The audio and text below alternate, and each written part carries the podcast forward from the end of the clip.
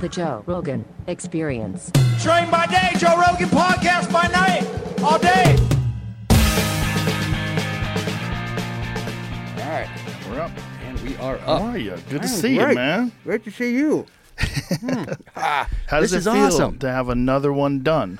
It feels great, but there's another one in the works, so it doesn't really ends. doesn't really stop. I mean, I hear some guys like John Grisham talk about they do six months of work and six months off, and that's kind of that, the routine that they've gotten on. But Hmm. uh, but for me, it's go go go. This the next one scripts. Although Do you ever are on pause. anticipate doing like a six month on, six month off thing, or Maybe when the kids are out of the house, maybe someday, way later on. But right now, it's still building. It's just like any entrepreneurial type of venture. You got to just go and keep building and take advantage of momentum and look for gaps in the enemy's defenses and adapt and just go, go, go, go. So it's uh, it's a constant thing from the second I wake up till everybody else is in bed and I'm working for a few more hours. yeah, you got to make hay while the sun's shining. Mm-hmm. Yeah, I think about that too with the podcast. I'm like, one day, would do, you know, I do so many things. Sometimes I'm like, one day maybe I'll just do one thing. I don't know. You'd be able to do that? I don't know. I don't think I'm I'm ill. Have you ever been bored? I don't even know what that means. Neither do I. No, I never. When people talk about being bored, like I'm gonna hear that from one of our, our kids, I'm like, that's Yeah. like the one thing that that gets me. Um, Yeah. But it's because I've never been bored in my life. There's I'm bored at something. things. Like if someone takes me to a gala and I have to dress like a monkey, Mm-hmm. sit there and wait. How many of those have you? You don't do those anymore, do you? I had to do one recently. Oh, for what? Yeah, a, a, friend. Yeah. There's an art thing that was going on here, so I had to right. dress up and I'm like Jesus Christ. It's every now and again. It's okay, maybe, but if Uh, maybe it was okay because I was next to my friend and Yeah. his wife and my wife, and it was fun. But are- it's for the most part. It's like that's the only time I get bored. yeah. Then I get hostile. Then I Really? have a couple of drinks and I get a little hostile. Do you? Are people nervous when you're there? no, they get weird. People get weird, man. Just looking at you that you're there? Yeah, people stare at me. It's- Really? yeah, it's it's gotten exponentially weirder over the last like three years. I bet. I used to be able to blend in. Yeah. Five years ago, I could blend in anywhere. Really? Yeah, Okay. just people say hi, but that would be it. Okay. Now it's But now it changes the dynamic of the room, type of yeah, thing. Yeah, it's weird. I'm, sorry, I'm not changing the dynamic of any room, I don't think, but uh, but people definitely in the airport stop and say hi, and I feel so just fortunate that people are interested enough in the books or the, the podcast or the TV show or whatever to actually recognize me and say hi. One guy recognized me by my Sitka backpack last night. Oh, wow! I was flying, flying out here, and he's like, "The backpack gave you away," because my I was in the corner calling my wife Ah. on Mother's Day and my mom on Mother's Day, both, on, and uh, and a guy walked by. And he said, "Well, Saw no, the it's the gray one. It's the Drifter, so it's just it just Oh. blends, but it has the little Sitka symbol." Mm. And uh, he said, "The backpack gave you away." I turned around and so said hi, and but that's but it's uh, you know I feel extremely fortunate. Yeah, I do too. We're we're very lucky guys to be able to do what we love to do. Yeah. You know, when someone meets you too, the, the, also it's like your writing is so brutal. This one in And particular. such, you're such a nice guy. and it's it's like when someone meets you, they're like, "What the fuck is going on behind those eyes?" Uh huh. I worry about that with the. Well, I don't spend too much time worrying about it, but like uh, our our kids' uh, parents, kids' friends' parents, you know that sort of thing. Like, did you read Mm-hmm. His book? It was a little disturbing. Maybe our kids shouldn't play over there, type of a thing. So. Oh, really? I know. Well, I don't know, but that's kind of what I think about. Like, if I was someone else's parent and was to read this and not know me, never having met me, and all of a sudden you read this thing, like, oh, maybe our son or daughter should find another friend. I would worry thing. about that more in California. Yeah. In yeah. California. So what what are we drinking here? What is this? All right. So right Cheers. here, cheers. Thank you so much for everything. My pleasure, Amazing. brother. And Amazing. Look at this. The Let's see. official Jack Carr leather colored There it is. whiskey glasses. There it Very. The nice. whiskey glasses. People are very fond of their whiskey. And who made this whiskey? This is not bad. So It's very good. Here we go. So this is Hooten Young right there. Okay. And So uh, a, some a veterans. Jack Carr edition. Yep, Jack Carr edition, right here, and uh, so there's uh, both veterans, but uh, Norm Hooten was played by Eric Bana in Black Hawk Down. So he was a Delta operator who's now out makes these makes cigars that Oh, uh, I'm going to show you here in a Oh, second. make cigars too. Yep, cigars and this this whiskey, and I put them in the show in the terminal list. So when Chris Pratt's uh, there drinking with Boozer in that first episode, Mm-hmm. put a little Hooten Young on there, and there's no product placement in like the, in the show in the books. People think that that's a huge thing, and in a lot of Hollywood, I, I think it is. If someone's like, "Let me open this tab," you know, back in 1985 or whatever, but there's none of that. It's all just character development tools, and so I want to try to hook up so whoever I can, and these guys put in uh, so much time uh, in service to this nation. So it's right on the right on the counter there in that first episode. But uh, That's the best kind of product placement. yeah, and it helps develop the yeah, Yeah. exactly. There's no Yeah. And no one pays to get in, in any of these, which was quite. I didn't know how it was going to work with Hollywood because it was my first time down that road. And I didn't think they were going to say, hey, you know what? You have this, and I know it's important, and I know who the guys are, but how about this company? They're paying us, so let's put that in there instead. And it wasn't like that at all, which was pretty cool. And I think it's all because Chris Antoine Fuqua and the showrunner uh, just held the line and said, hey, no, we're just going to use these things to make it organic and authentic and root this whole thing in this That's good. foundation of operator culture. It also So- probably helps that you guys are on Amazon too, which is like a fairly new platform. Yeah. And in terms of like streaming and things, it's only like the last decade or so. Right. Netflix had a little head start. Yeah, as opposed to something like NBC or CBS Mm-hmm. or ABC, which is like probably standard operational procedure. To, Right.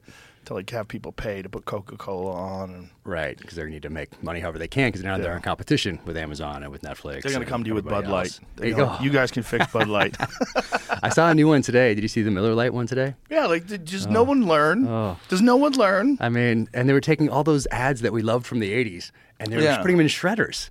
Like Yeah. that was their campaign today. I saw it this It's morning. so stupid. I mean, they, I don't know, but once The- again, the- like there's something wrong. Also, it's making there's something wrong with women wearing bikinis. Mm-hmm. Those women wear bikinis because they look great. They like to look great. They take photos of them looking great. The girls see those photos of them in bikinis. They get excited. Look, I look great. People buy it. Wow, she looks great. It's not bad to look great. It's just No. like it's not bad for a guy to have his shirt off. Just, guy- if uh, Chris Pratt has his shirt off and he's looking ripped, it's not objectifying. I mean, I guess it is, but it's not negative. It's not it's selling, negative. it's selling movie tickets right there.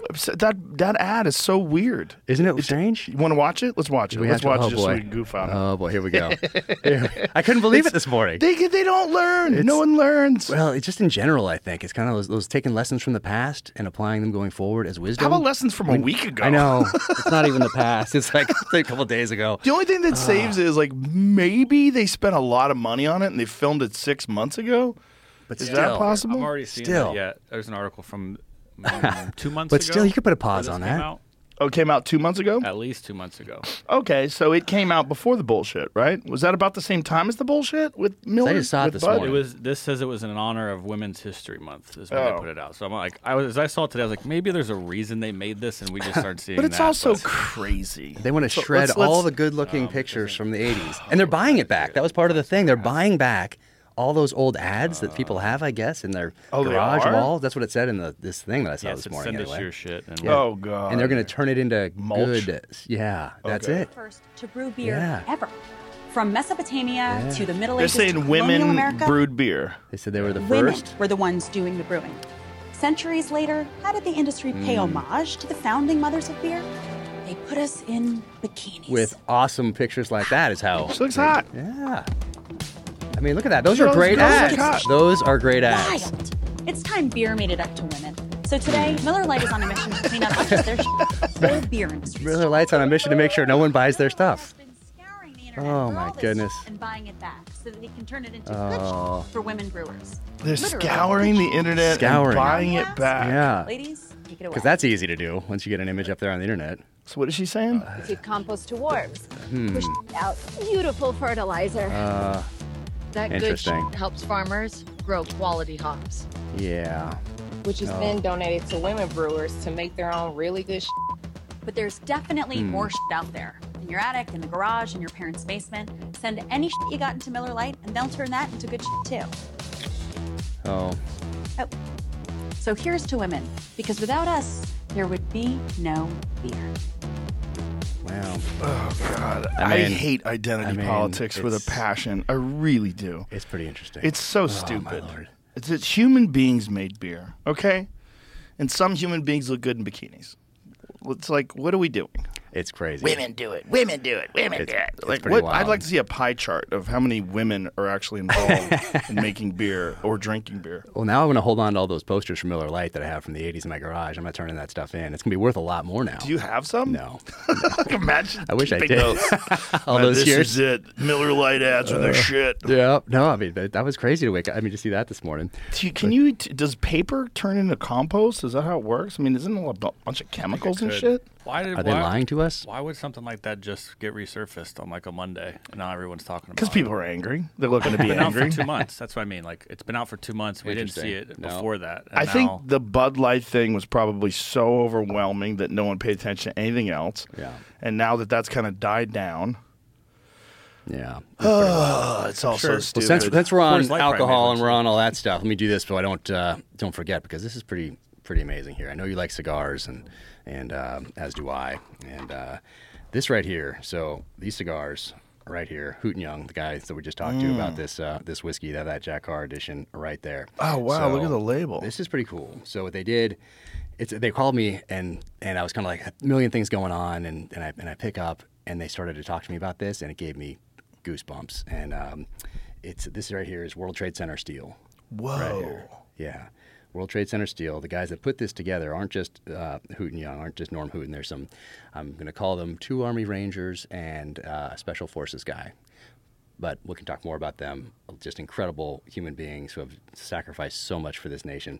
And so they, they did this. And then he kept talking to me and he said, under these cigars, under each one right here, so if I pull one of these out, you can see that there is some dirt under each one of these right here, and it's laminated in there over the top. So there's dirt and there's a little laminate over it, and each one of these comes from a special place. And uh, right here, D-Day invasion, sacred sand recovered from Omaha Beach in Normandy. Right there, largest amphibious invasion in history. So they have that there. Iranian hostage crisis, April 24th, 1980, Operation Eagle Claw. So that's when they went in to try to rescue the American hostages in Iran, Tehran, and they landed at a place called Desert One. Uh, one of the refueling um, uh, uh, birds hit one of the, or one of the refueling C-130s hit one of the helicopters, and there was an explosion, and uh, uh, people died, and they had to abort, abort the mission. They didn't have enough helicopters to keep going, so they brought dirt back from that. There is not much dirt that they brought back, but there is some in here. And uh, Battle of Mogadishu, October 3rd to 4th, 1993, Operation Gothic Serpent. Uh, sand smuggled from the Black Hawk Down crash site in Mogadishu, Somalia. Under there. Uh, World Trade Center attack, Operation Enduring Freedom, the steel um, right here. And uh, Saddam Hussein, Operation Iraqi Freedom from March 20th, 2003. Uh, so there is dirt from some amazing um, uh, dates in special operations and military history in here. And uh, each one of these cigars, you can tell right here, has there you go, right here, you right there. So Wow. yeah, That's So, incredible. amazing. Yeah, Hooten Young, and then some guys that are that are out there at the at the tip of the spear that have uh, have access to this dirt from places like Operation Eagle Claw, uh, Desert One outside of Tehran, Iran, is uh, is in here. So Wow. Put that back in. We're to save these Yeah. for some So, special occasion. there we that's go. that's amazing. Yeah. So I was blown away. So they made one for you, made one for me, and so we're the only two people to uh, to have these. That's So, very cool. Yeah, yeah. Operator cigars right there, and there you are. Wow. Hooten Young, cross tomahawks right there. Um, yeah, pretty amazing. Very cool. Yeah. Have you smoked one of these yet? Not yet, not yet. Just uh, it arrived just hours before Mm. I got here. So pretty cool. Pretty cool. That's very cool. So thank you guys, Hooten Young, and the guys at the tip of the spear who put this together. Yeah, and then- thank you. Yeah, That's incredible. Yeah. Wow. Absolutely amazing. And this stuff launches, I think today. You have to wait for the government. There's all sorts of things you have to hop through, you know, before For they whiskey? approve. Yeah. Before they approve it. And so this stuff, well, I think it's launching tomorrow or today when this thing launches. But um, so that'll be out there. And what's crazy is you have to go through these patent things. So not like uh, trademark stuff, you know, with attorneys and things. And there's different um, uh, little categories. So you have to do subcategories if you want to patent the tro- cross tomahawks. So I have lawyers doing all that, and part of that's whiskey. And uh, and so they did the whiskey one, and like right away the the Jack Daniel's lawyers, boom, right on it. Like they are very aggressive when it comes to any whiskey that has Jack in it, even though it's obviously a different label, a different style bottle, different you know no no, no connection. They get upset at the name Jack. yeah Jack yeah. Carr. Yep. Yep. Don't they just look at it and go, "Oh, that's the author"? That well, th- well. Come on, Jack- Jack Daniels. Seriously, Jack Daniels has done so much for America's. Uh, We love you, Jack Daniels. We love Don't Jack be cunts. Daniels. I know. Seriously, but it's uh, but they're very good. They did something with uh, a, they had a, like a dog poop uh thing that was out there with Jack Daniels on it or something like that. It- you can look that up, but it was a big thing. I think it went to the Supreme Court recently. So. Point being, they're very aggressive. We do love Jack Daniels, um, but their lawyers get a little aggressive and juxtapose that because while you're doing this, yeah, there it is, right there. Whiskey and poop thing dog Isn't toy meet in a trademark clash. Oh boy, that's lawyers. That's just Mm-hmm. lawyers. got a bunch of people that probably work for the firm, and Yeah. they're like, "Oh, this is an opportunity to get on the board." Yeah, they get very aggressive. But you juxtapose that, so there's also car wine. And uh, so we happen to drink a lot of that in our household, just, you know. My dog has one of those. Really? Yes. Marshall has one of those. He's got a fake Jack Daniels. I, as a matter of fact, there might be a photo of him with it on his Instagram page. My dog's Instagram has like 750,000 followers. Blowing up. He's so That's awesome. handsome. That is He's awesome. adorable. That is awesome. But, But I'm pretty uh, sure in one of his photos, got one of got a- those? A, rubber bottle of Jack Daniels. that might have spurred this whole lawsuit, you know. I wonder. But point being, it's uh, there's also car wine. And There he is. There it is, right there. Look at Yeah. that. Oh, look at that. that is a great shot. So they should be That's his, that's his best position. Yeah. That's his uh, his favorite that. position is cuddling. He's when you when you watch TV, he hops on board and just puts his head on your chest. He's the best. But we do love Jack Daniels. They do so much I for the love military. Jack I know. Daniels. It's not them. It's some It's not- lawyers. yeah, I some so. dipshits. Well, I mean, But- also Jack Daniels has been around for like what a hundred years plus. Long Like, How long time. have they been around? So it's not really Jack Daniels. It's people that assume a position at Jack Yeah. Daniels and go after dog toys. and anything with Jack in the, in the title, anyways. Hopefully, we can work through that. But uh, but different than the lawyers for car wine. So same situation. You have to do wine is separate than liquor and that sort of a thing with trademarks and all that. And so car wine reaches out, but they're like, uh, hey, kind of excuse us. Um, uh, we're, we're big fans, but uh, I would love love what Jack's doing. But uh, what are you guys planning on doing with this wine? And it's really just kind of a, a series of things you just do when you apply for a trademark just to cover things. And uh, and they were awesome. And I was like, these guys are so fun. We drink their wine anyway. Been drinking it for years. And uh, I was like, hey, just tell them if they are if I ever do a wine that. If they were uncomfortable with it, I'll just change it up. Just whatever they wanted, you know, it'll be totally different anyway. But I'll show it to them first. So I told the attorneys, like, just tell them all whatever. We'll sit Is down and have a- some wine together.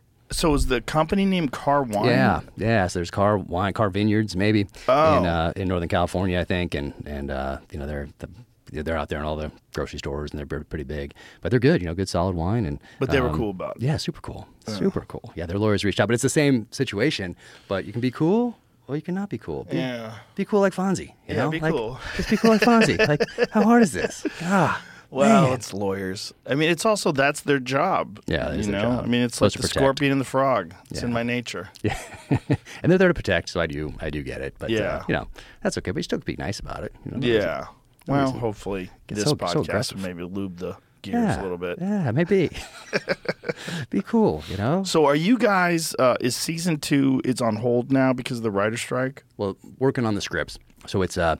Are you allowed to work on the scripts? No, I mean I'm not part of the guild yet. I would be after this one because I'm writing the finale. But um, out of respect for what they have going on, I'm not, I'm pencils down on it too. So every, all the writers that are part of the the uh, WGA uh, pencils down on all their projects right now, and So the Writers Guild is only television and film. It has nothing to do with authors. nothing to do with uh, publishing industry as far as uh, the books and Simon and Schuster and all that stuff. And same thing with video games. I learned video games because there are writers for these video games. Yeah. and uh, so that's not part of it either. Um, so people can work on that stuff, but it's the it's the television and film. And is the main dispute streaming? Is that what's going on? Streaming was the was been uh, a long time coming. Uh, so that was coming to a head anyway, and they probably should have negotiated, or not. They should have. Um, it's been a long time in the works, just because things have changed so much since the last writer strike when it comes to streaming. And uh, but then right when they that comes to a head, AI hits the news this January. Of course, AI with ChatGPT and all that stuff, and people are putting it, as you've seen. Um, people can just say, "Hey, write a show about X, Y, or Z," and pops out. Not bad. Do a little editing, off it goes, and you, don't, you don't have to pay a writer's room. So if you're an executive and you're beholden to, I guess, you know, shareholders or whatever it is, um, maybe that's attractive, but not so attractive to those people who make their living uh, coming up with these ideas in a writer's room and uh, and then making all this money. Essentially, the ground, the foundation of everything that we see in film and television happens Yeah. in those writers' rooms and happens from these creators. Uh, and they you know they make a lot of them. It's not huge money uh, they're making anyway, but it's just uh, how do you deal with streaming and how do we deal with AI? And we'll see. We'll What see. is the solution to the AI problem? Because we're know. we're dealing with Chat GPT four now, and as Chat GPT five, six, and seven roll out, I, I would imagine they're going to be able to write in the style of Jack Carr and write a perfect James Reese novel. maybe eventually somebody did that right when it came out. I think in January, I got a text and uh, I said, "Check your email." This is what I just, screenshot of Chat GPT. I said, "Write the first novel or first chapter in the next Jack Carr James Reese Terminal List thing," and it was wasn't great, but in five years it probably will be. Right. So, and even if it's not great, it maybe is a scaffolding for Yeah. an actual writer to go in and put some real flair to it. Exactly. This new book is really good. man. Oh, thank I'm, you. I'm in, Thank you. like I said, I'm- I think I'm on chapter 24 or 25. And um, you writing, I liked how you shift, you switch your styles up a little bit. Yeah. You, you know, like there's like new elements to the way you do things. Thank like you. I don't want to give anything away, but when Reese is uh, uh, incarcerated, yeah. yeah, there's there's like there's something to the way you're do, you're doing it differently. It's interesting. Because you don't have the same novel every time. It's Just you pick some up, somebody up, and he's a carbon cutout, and you drop him now in Europe. Now he's getting revenge. Now he's in Africa getting revenge. Now he's in China. So, you know, I wanted to avoid that, and that was uh, right out of the gate. I was uh, I was cognizant of that being something that, that could be an issue if you have a success. Just kind of trying Right. to copy that, and I never wanted to do that. I always wanted to evolve, just like anything else in life. Like in the SEAL teams, my uh, my whole mission was to be a better operator and a better leader today than I was yesterday. Uh, personal front, be a better husband and father than I was yesterday, and for writing, be a better author for the next book than I was for this one. My, I want my next sentence to be better than uh, than the sentence before. So it's um, so this one, James Reese is on a journey, and that's, that's that's one of the one things that we have in common, just with everyone else on this planet. We're all on a journey. There's no, no matter your, your race, your religion, your socioeconomic background, you're on a journey, and you don't know how much time you have on this planet. Uh, you get one ride, and so got to make it count. So people are trusting me with that time, which is something I take extremely seriously. So as much thought goes into any Instagram post or blog or question for a guest on my podcast or whatever it is, as goes into any sentence in the novel. And I want to always improve on that craft every single time. So James Reese is on this journey. He's not the same guy he was in the first book, not the same guy he was in the third, and he's not the same guy he is in the sixth one. He's evolving, he's learning, uh, taking those past successes and failures and taking those lessons and applying them forward, hopefully as wisdom. Hopefully we're all doing that, um, except for Bud Light and Miller Lite, apparently. but uh, learn too. They'll they, learn. they need to read these novels, perhaps, and uh, They're only figure out how down twenty one percent. No big deal. that, and that's more than a rounding error. I think that's more than a rounding error. That's a real number. That's tough to come back from. you know? Well, what's interesting will, but- now is gay bars are now boycotting them because they didn't back up Dylan Mulvaney. I saw they can't, they can't win. They just waded into this Yeah. Mm-hmm. thing. It's like an L ambush. You walk in and you're getting hit from all sides, and you kind of cover up. And and then they did that one post. They put like their first one after that. It was uh, they put the Bud Light can and they said uh, uh, TGIF question mark. but what they should have done. This is you know hindsight. They should have laid low. Well, they could lay low and hope that somebody else messes up, like Mike Miller Lite here a few weeks later. Um, even though it was before, we just The Miller learned. Lite one is very mild. It's pretty mild, but it's kind of a. eh, It's just come on. silly. Uh, It's just like you're you're you're also attacking women. You're attacking these girls that are fitness models. There's nothing wrong with being a fitness fitness model. Just like there's nothing wrong with being a male fitness influencer. One of those guys that does like a lot of posts on Mm. lifting weights and technique, and they're shirtless and Yeah. they look jacked. There's nothing wrong with that. There's No. nothing wrong with being a beautiful woman who makes a living taking photographs with beer. No, we, It's- guys that it's- drink Miller Lite like that. But it's idea this like narrow view of what a woman sh- is supposed to be. That a woman is only supposed to be a, a lady who's succeeding and killing it in the corporate world, and like why? Mm-hmm. This is why. I saw another one that was similar to that. So they said, why are we vilifying women that stay home and raise kids and handle the household and that sort of thing, but celebrating the men pretending to be women who stay home and do the same thing? So it's kind of like that juxtaposition. Uh, those dichotomies are, are interesting. But well, particularly in the way they dress, right? Because one of the things about trans people is that like you'll celebrate the most stereotypical like image of what a woman is. Like short skirts and a lot of makeup and fake eyelashes and like elbow high gloves and the whole deal. It's like it's a caricature of what it's drag. Like what is drag? Right? It's like the most ridiculous version of what a woman is and it's celebrated but an actual woman like that is disparaged We live in interesting times, and I think if Bud Light, after remember that scene from The Hangover where uh, Bradley Cooper they pull over to the side and he's on the road, they're all beat up and he's covered in dust and everything, and he takes that phone call and he's like, "Man." We fucked up. like if they just played that clip, like that, like that 10 second clip, Yes, just people would have been like, yeah, just put that up, just put it Yeah. up, and people would have been like, ah, okay, all right, everybody screws up, Yeah. everybody messes up, you know, we're all trying to navigate this kind of new world, and we're all trying to do the best we can. And I went on a know? Bud Light tour back Oh, in back in 2007. Me and Charlie Murphy and John Heffron. We went on a Real Men of Comedy Bud Light tour. Nice. Like Real Men of Genius or whatever that was. Mm-hmm. The guy from Survivor was with us. Jeff Probst, the guy that. Uh, No, no, no, no. The the band, like Oh, it's Survivor. the eye of the Yeah, tiger. nice. Because those were the guys that would sing the song "Real Men of Genius." Oh, no Remember way. those? I do remember those, but I did not know that was really Survivor. funny. Those were funny kidding. ads, and those guys did those ads in front of the audience. so it was like, yeah, it was a fun tour. And uh, that gentleman has passed away, the Survivor guy, I believe so. Wasn't the lead singer of Survivor? Didn't he pass away? Super fucking cool guy, though. What a hell, hell of a Really? voice, too. Yeah, so we get to hang out with those guys and travel the country with them for a month. That's awesome. Yeah, we did like 22 dates, and I got to become friends with Charlie and, and Heffron, and we traveled around. And that was when Bud Light embraced this humorous, like sort of dopey man version of you know beer, which is like Yeah, what everybody fun. likes. Yeah. Like it's a. Do you know Shane Gillis? One of the best comics in the country. He's fucking top, If I saw him, top shelf. If I saw it, I'd know it. But He's a new guy coming up. But anyway, he drinks Bud Light and he's in a dilemma. Oh, Because he'll drink Bud Light on the podcast. And we've had podcasts where he drank 16 Bud Lights. sixteen oh, in yeah. three hours. He's a big boy, wow. big fella. It's all relative. He can you put him down. Yeah, it's all relative. Yeah. It- He, he, thro- he can throw That's down some amazing, fucking though. beer. Even how big you are. That's that's pretty serious. I don't even know How how, many did you do? fluid. Were you joining him? I just can't keep up with that. I'm, I'm six, seven in. I'm done. I'm, Six, I seven? can't stop. That's pretty good though. Three hours. yeah, the peeing. Bud thing. Light is a light beer. It's Yeah. only like what is the percentage of alcohol? Five percent? Yeah, it's light. It's a lot like water. Yeah, it's like it's for people that like to drink all day long.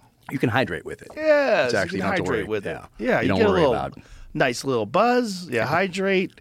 It's not offensive tasting. No, now it's just offensive. You know. Well, it's just just one ad campaign. It's just so dumb. And the lady behind it was the, her. Oh, just like talking about the fratty sense of humor. Like, what are you gonna do? Yeah. You're gonna replace it with this fucking mentally ill person? I know it's it's tough. They had a winning. Just needs attention constantly. I mean, they had a winning uh, campaign going for decades. It worked. Yeah, they should have gone back to another real men of genius. You, Yeah. Listen, you can make fun of men hardcore in those ads, and we'll laugh along with you. Absolutely. You know, it's like it would have been fine, Yeah, but uh, and they would have no. got people to buy Bud Light, which you got the opposite. You got the now the, gay folks don't want it, the trans folks Nobody don't want it, nobody Everybody's wants mad it. at you. It's tough. They're saying Oh. I've read this story where this bar owner was saying that he had to stop carrying it because people were attacking people that were drinking it. Oh my gosh. So people that were like, ah, fuck it, I don't care. I'm not Right. involved in this. What are you, fucking communist? people just beating people's asses for having Bud Light. They were having Oh. fights at the bars. It's so sad. I think who are they owned by now? Aren't they owned by some international corporation at this point? I believe so. Yeah. Yeah. Are they owned by a Chinese corporation? I wouldn't be surprised. Who owns. Bud Light? I think somebody in Europe. Yeah, yeah. Who owns Anhe- Anheuser-Busch? Let's find out who owns think It's a Anheuser-Busch. European company, isn't it? Maybe. But uh, Whenever something's man. bad, I blame it on China. Yeah. like those headlights, like those lights that you got, you know? Oh, the ones from my Land Cruiser? Those actually were from China. Yeah. They would look cool. They just died. They got water in them somehow or another. Like Oh, how do you? jeez. Fucking, it's a fucking Land Cruiser. I mean, come on. how are they not sealed? Yes, a company called InBev bought it. I've never heard of Bad. it. Well, and what's InBev? I don't know. It's tied to the communist? I want to China- short them China's right now. party in China. I want to call my broker. Oh, I got a feeling this is gonna keep going. Mm-hmm. Belgian multinational. Belgium. yeah, let's manipulate some markets right now. Mm. Yeah, Let's- I think you could. Let's take a break though. Let me Yeah, make a we're- couple calls. So we have this uh, podcast that we do called Protect Our Parks that I do with Shane Gillis and Ari that. Shafir and, and Mark Normand, and we get hammered like most of the times. Yeah. And uh, we're trying to figure out what's the least woke beer to drink. And uh, Mark Normand said Colt 45, and I think he's right. Is he?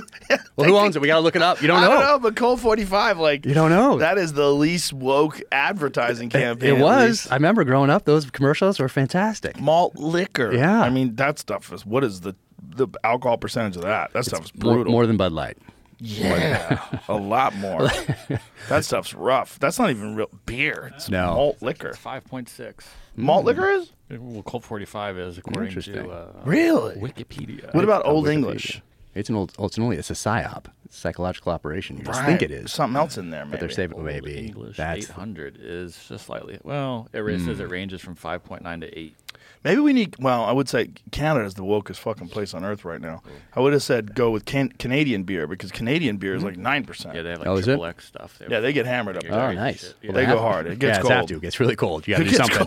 Got to do something up there. They lock themselves Uh-huh. in and get fucking plastered. You got to do something up there. Who's ta- someone was talking about Canada and food the other day? You don't hear about somebody saying they want to go out and have a nice Canadian. Andrew meal. Schulz. Was that it? Oh my God! Let's play that bit. That was- Andrew Schulz's bit. Did I see that on yours? Uh, Where did I see food. that? I saw Maybe that we somewhere. played it here. Oh, 'cause did you? it's Fucking genius. It's- he does a, a bit about uh, countries that suppress their women. That's it. About how horrible it is to suppress women. That's it. It's a fucking great bit. See if you can find Okay, it. so I do know that. Yeah, yeah, Yeah, yeah, yeah. yeah. That's, this that- it? that's what I saw. Yeah, yeah. It's of- this is such a good bit. It's pretty This clever. is such a bit. There's a lot of countries in the world that treat women like shit. That's fucked up. But they got the best food. That's undeniable, right? The more a country's like, stay in the kitchen, the better the food comes out of the kitchen, right? It does. it comes out more delicious that way. Have you ever eaten food from a country where the women are equal? Oh, get the fuck. get it away. Get away. What is that? Equality cuisine? Move it. Move it. Move. Nobody in this room has ever said, you know what we should do for dinner tonight? Canadian. Never been said. Exactly. Never once. That's it. Canada treats their women equally. Their food is fucking dog shit. It's disgusting. Canadian bacon? Kill yourself if you like Canadian bacon. What is this coaster of ham? What am I looking at? I actually like Canadian bacon. Yeah, Canadian don't have a bacon. That problem maybe it. wasn't been the best uh, analogy. I there. know what he was doing Yeah, yeah. there, but it's a funny joke. It is. It's It a is. great joke. But no one has said, let's go eat Canadian. No. I mean, I don't even know what that means. I don't know what it means either. Poutine, I think is all. I, Poutine's good. What I think you that's. French, though. Yeah, that's know, over so from yeah, that. That's more get? east. Yeah. Yeah, that's Montreal. Yeah, and there are some good restaurants. Poutine's Montreal. pretty bomb diggity. They Yeah. got smoked meat. Actually, Canada has some good food. And who's the uh, the hunter that has his uh, place up? Is it in Montreal? Michael Hunter. Yeah, yeah. He has no, his- it's uh, Toronto. Toronto. Okay, I have his yeah, cookbook. Antler. Yeah, Yeah. I have his cookbook. That's the guy that when the vegans were uh, Oh, yeah. He butchered a deer in front of the window. And was he on the podcast? yes. And yes. so I, I've met him before as well. Super nice guy. Very nice. So you don't think that he would do like just having talked to him, like you wouldn't think that his mind would just go there to do that. Um, but that was yeah, it was pretty legit. Well, it was a smart move. Got him on the podcast. Got him- Got him famous. I mean, And- like take advantage. I mean, these people are like making it uncomfortable for people to go to his business. Yeah. Just because they have an idea of what you should and shouldn't eat, and No. if someone confronted them, like if you unless you are growing your own vegetables and you know exactly what Yeah. happens, you are responsible for animal death one hundred percent. Every, fu- I mean, there's a crazy video of this um, this this uh, combine going through a field, and it Mm. goes to this patch of uh, of, of of like uh, I guess it's probably corn or something like that, and 13 deer run out of there. Mm-hmm. Wow. Like you know how many of those de- fawns get chewed up? You know how many Rabbits. rabbits and Yeah. you know like if uh, is a life a life because I'll tell you what you lose a lot of life for a pound of grain. Oh, yeah. No matter what, poisoning, pesticides, herbicides, like Yeah. this idea that you're going to have some zero karma, no worry at all vegetable dinner, like fuck off. You're not. or yeah, just getting the things, getting your uh, like the or, the organic paper towels or whatever they have. You know, they Yeah. have those things. Um, uh, just getting those to the store. Uh, Mm-hmm. You know, grabbing them across the country. The, the amount of insects that hit the windshield. I mean, it depends. And who Steve Rinella has that thing, right? Doesn't he have the pyramid of uh, things like fish? Nobody cares. That whole deal. I had a post that I did on, on Instagram way back in the day called "The Hierarchy of Dead Animals That's on it. Social Media." That's it. So I said, like, if you catch a fish, no one's upset at you. Yeah. And then I showed a picture of me with a dead turkey, like, eh, we're crossing into a weird Getting area, but nobody cares. Yeah. And then I had a package of bear meat. Right. Just a package, Yep. Mm-hmm. just meat. It just said bear meat. And it's like you can get away with a lot. You do it in a sneaky way. Yeah, Yeah. there's bear meat. And that's Yeah. okay. That was okay, right? Not not too many people hating on that. Yeah, that the hierarchy of dead animals on social media. yeah. That how, when did you put May first, twenty fifteen? Gosh, eight years ago. Eight years ago. Amazing. Yeah, that like- was probably the last time I hunted bears. Was it? Yeah, I haven't been up there in a while. Well, there, there was the pandemic, Yeah. and you know, and then you know, you couldn't get up there for a while. Yeah. Now I'm just angry at Canada. Yeah, they invite. Yeah, it's uh, Rivets. and They they've been in touch and want to try to get me up there. And It's a crazy love to get spot. up there. They yeah. have so many bears up there, and anyone that thinks that somehow or another bears like they're a protected species, listen, go to Canada, Yeah. go to Alberta, and go wander around the woods. There are so many goddamn bears. Yeah. they have to kill bears. Like Yeah. they, their their deer population, their moose population, all depends on it. They are overrun with bears. Yep. And no, absolutely. When we were up there, there's bear cannibalism. Yeah. John, one of the one of the guys that was uh, this Jonathan, one of the sons of uh, the Rivets, his he saw a bear, a, a male bear, the boar attacked a female, and uh, was trying to get to her cubs. Killed one of her cubs. The female chased the bear off, and then the female ate her own cub. wow. Yeah. Yeah. The- you know, these aren't te- these aren't teddy bears. Yeah. They're edible monsters. Yeah. Did you post a picture of your? Did you post a picture of your bear at one point, and that's where the hatred? There's a lot of lot of hate. Oh, I got a lot of hate Yeah, for that. Yeah, they Yeah, posted but it. that's the- I didn't post it. Alaskan monsters bears go at it. What is it? Longest, most intense grizzly bear fight he's seen. Oh, You missed it. No, I'm I've not guessing seen by that. your reaction, you did not see this. Then. This is It's like May 11th, just a few days It's ago. Crazy fight. Just a Yeah, few yeah. days ago here. This is an intense fight. Oh, I've is not this seen new? this. Yeah, it's oh, pretty I new. haven't seen this one. May 11th. I mean, this year. we could go into. I don't. It's look at that thing. oh my gosh, that is incredible. That's nature's cleanup crew, ladies and gentlemen. There it Anything is. that fucks up gets eaten by this 2,000 pound monster. And here comes this guy. This guy's Dude, coming. it's gonna happen dangerously close to us. Oh boy, here we go. Look how beautiful they are. Look at the coat on is those beautiful. things. Gosh, look at that backdrop. Yeah. People will say it's CGI. That's Wow. incredible. Weird life they have. Look at that. I mean, that looks pretty evenly matched at this point. Yeah, they're both the same size. I mean, it's They just bite in each other's faces. see who's been training harder. Fuck, man. Oh, They do a lot of jujitsu Wow. though. Look, look, Look right that. there, those little Granby Yep, roll. There it is. Oh, oh, going for the back. He's got Taking his the back. He's been watching UFC. Oh, look at that. Yeah, though. he's just bite, bite. biting oh chunks out my of his back. gosh! And that guy's trying to get away now. He's trying to. they're thick. Too late. Their skin is so thick and they're covered in fat. He was like, Oh that's just gosh. annoying. Like, bro, get off me. Wow. I will say this goes on for, and on and on. How long do you want to watch? Wow. This is a good fight. Yeah, You might this is watch pretty good. Oh, look at this. Oh. Really good attention. Oh my gosh. I like how the other bear just keeps moving though. That's good. Oh, he's I trying like to- his technique. Oh, oh, there he goes. Guy's okay. still got his back, but he's Trying to rolling. reverse. Oh, he's pulled guard. Trying to get him off of him. Oh my gosh. That is crazy. That one better Jeez. run. That one better just get on those getaway sticks.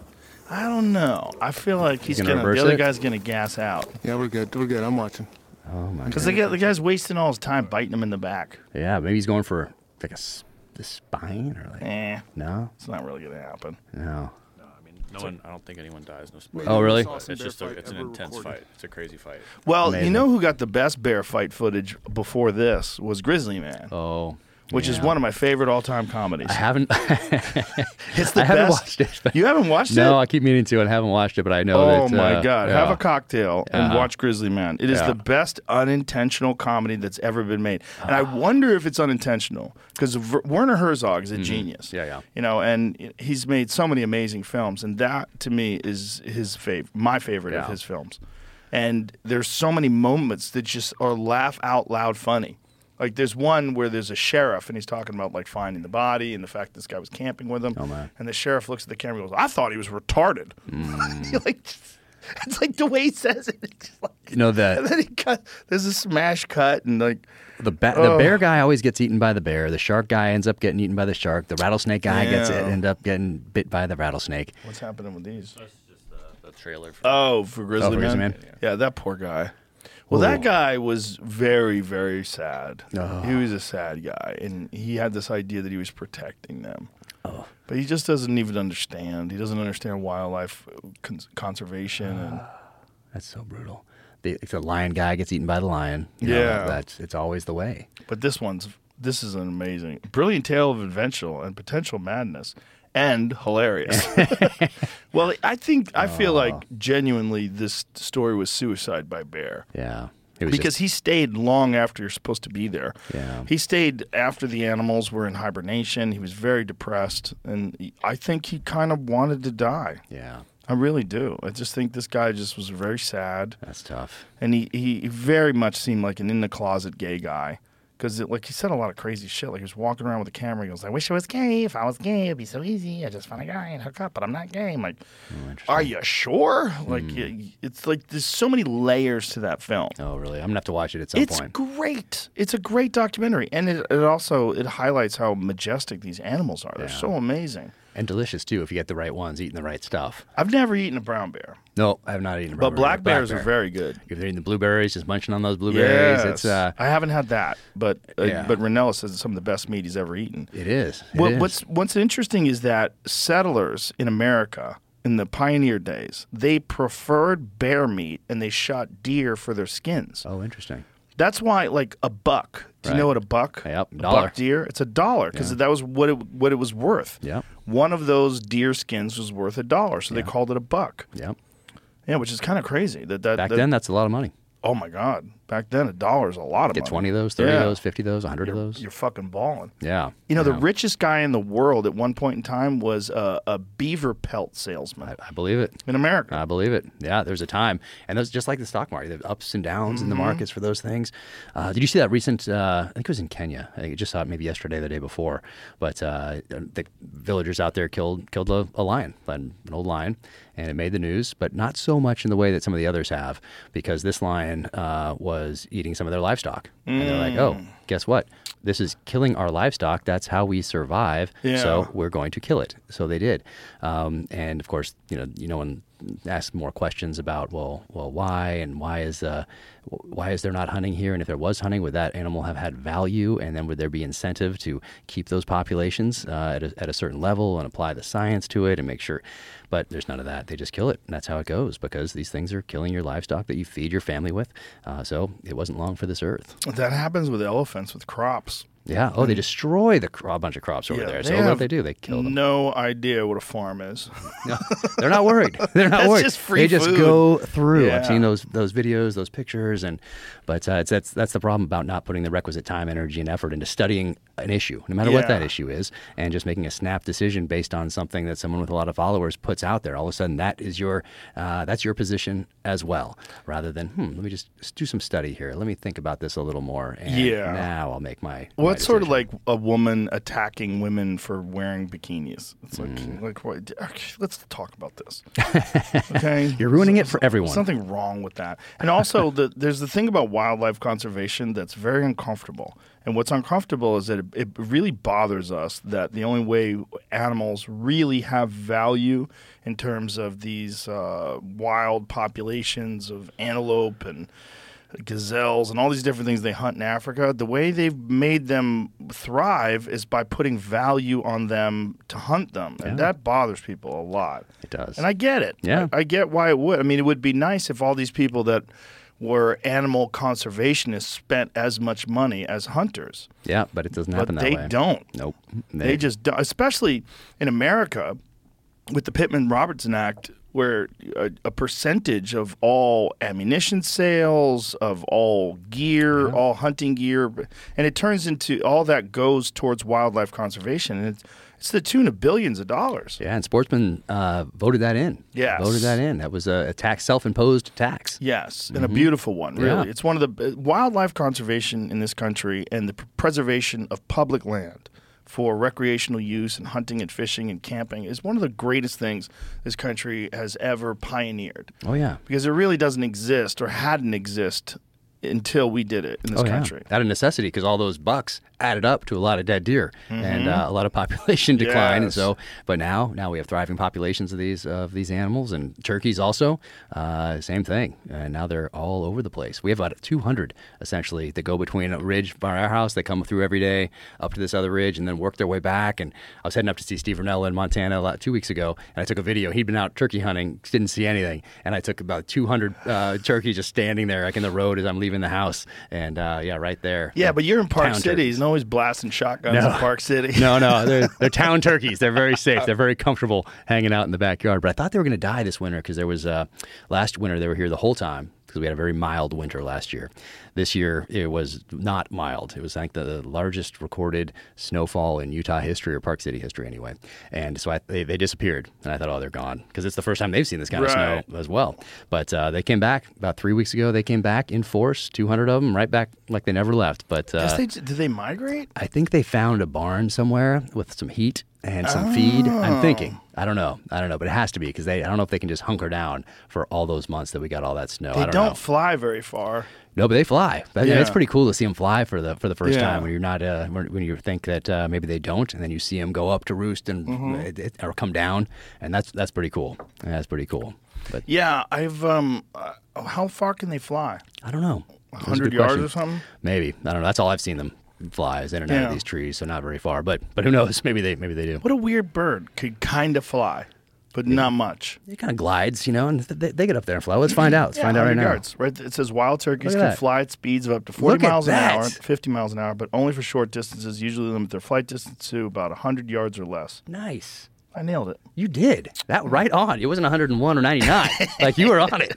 That's amazing. Well, I've seen No. them. I've Yeah, seen yeah. them fly. I took a guess. How many? How much have uh, how have you spent turkey hunting? Only once. Yeah, Yeah, I only went once with Rinella. yeah.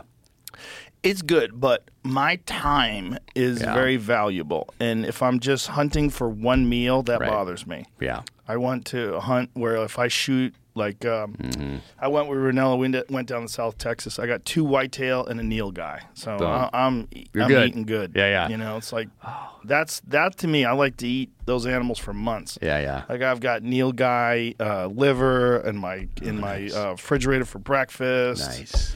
It's like Nice. I, I like that. That's what I like. I'll I tell you like what was good. If you had uh, moose heart, did you guys eat the moose heart when you went? I did. Good, Yeah. good. In BC. Yeah. Really good. Like thin, you Yeah. th- slice it real thin and then fry it. Oh man, Yeah. delicious. Oh, Yeah, well, I'm a big fan of liver for its performance, Mm. like just as a food, as a, as a superfood. It's so Mm. good for you. Well, didn't that liver guy? What was the liver guy's The deal? liver king, Yeah, yeah. steroids. That was his deal. Because I was doing it, it didn't work. I was, just kidding. No, I wasn't. Oh, but I'm not even, not even working out anymore. It's like the the uh, the workouts, the nutrition, and the sleep have fallen to the bottom of the priority list with everything going Because on. of It's just work? because yeah. Yeah. there's books to write and scripts to write. Well, not right now, but you reprioritize and focus on book seven, and then I have this nonfiction coming out, which has taken a lot more research than I anticipated. Which uh, the first one is uh, on the 1983 Beirut barracks bombing. So it's uh, when it, it's my first foray into the nonfiction side of the house. So working on that right now with an amazing guy, historian, Pulitzer Prize finalist James Scott. And there's really not the seminal work on that event yet. But as a kid, I remember just how impactful that was to me, seeing the news Newsweek and Time and uh, come across our dining room table and seeing those photos and uh, knowing that I was going to go in the military even at that young age. So I was always interested in insurgencies and counterinsurgencies and terrorism and special operations. Like I was focused on that from a very I'm not aware of that, that story. Yeah, so October of, uh, of 1983, um, there was a uh, two actual car, car bombs, one with the French paratroopers and one with the Marine barracks in Beirut, Lebanon. And uh, there were some some lead up events. Uh, first one in, or the first large one that really people noticed, uh, the uh, bombing of the American embassy in Beirut in April 1983. And then there's some newly declassified documents from the Reagan administration that talk about what was going on behind the scenes and who was advocating to put Marines ashore, who wanted to keep them on uh, amphib ships, so a little, little smaller than an aircraft carrier, but take Marines around, uh, who wanted to keep them on those ships in a little safer area out on the on the water in the Med, and um, and then who made the decision? Well, the president made the final decision. And I talked to Michael Reagan about it, and he said that decision haunted his father until the day he died. And uh, so they put Marines ashore in Beirut, Lebanon, and then there was a uh, a, a bomb that that uh, that took out those barracks, and it was the largest Marine loss of life since Iwo Jima in World War II. And uh, so I'm doing this research right now. How many Um, people died? There were oh, 300. Well, we can look it up exactly, so I don't mess, I don't mess it up by one uh, or two. But uh, it's so impactful and looms over U.S. foreign policy to this day. And there's a there's an ending to it too. So- 307. yeah, there it is. 241 U.S. military personnel. Uh, 58 personnel, French. 58 French, six civilians, two suicide bombers. Yeah. So- what, what is your take on what's going on in Ukraine? Are, are you up on it? And Up on it. I mean, I'm up on it in uh, Because I know you're writing. I'm about writing it. about it. I'm writing about it. I wrote about it in the second novel in uh, in um, in True Believer, and I got that from someone who's also been on this podcast. Peter Zeihan wrote a book back in uh, uh, 2014, and so I used that. I read that on my flight to Mozambique, where I was doing research for the second novel. Even though I didn't have a deal for the first novel yet, I hadn't even turned that in, but I always knew I was going to write two because John Grisham he wrote his first book, A Time to Kill, and couldn't give that book away, and then he writes The Firm, and that one takes off. Tom Cruise is in the movie. Then they republish A Time to Kill, and Matthew McConaughey stars in that one. And we've had a John Grisham novel every year. So I thought back to that and thought I'll at least write two. And if both of them don't take off, then I'll maybe reevaluate my choices. So uh, so I knew I was always going to write write two. But on the flight over there, I read uh, his book Accidental Superpower, and uh, that one very clearly predicts a Russian invasion of Ukraine by the year 2022. And that was back in 2014. He wrote that. So there were signs Peter Zeihan was that on the ball? to the year. To the exact year. He's a weirdly smart guy. He's amazing. Yeah, he's been on my podcast and uh, he's been on your podcast, and I've read all his books. He's so sure of what he's saying too. That's what's uncomfortable. He's Like how he's do you? very You're you're not even hedging your bets. no, no, and he's not. He doesn't hedge the bets at all. And but he but he also that's his thing. That is 100% his area of expertise and study. He lives it. He breathes it. It's not something that he just dabbles in. Mm. So read that book. Amazing, amazing book. So I incorporated that into my into my second novel. But now Russia actually did invade Ukraine. So now when we work on these scripts for the second season of the Terminal List, well, we have to figure that out. It's going to change, obviously, because they actually invaded instead of like in the book, um, the the hero, of course, wins the day. But um, but when he talks about that and talks about population decline, very steep population decline in Russia, and gives the reasons behind it, and uh, talks about the ethnic Russian population in Ukraine being the largest outside of Russia, and then he looked at how long you can field an army uh, before you can't field that army anymore, and 2022 was that year. So in order to field the army at current levels, they had to invade by that time.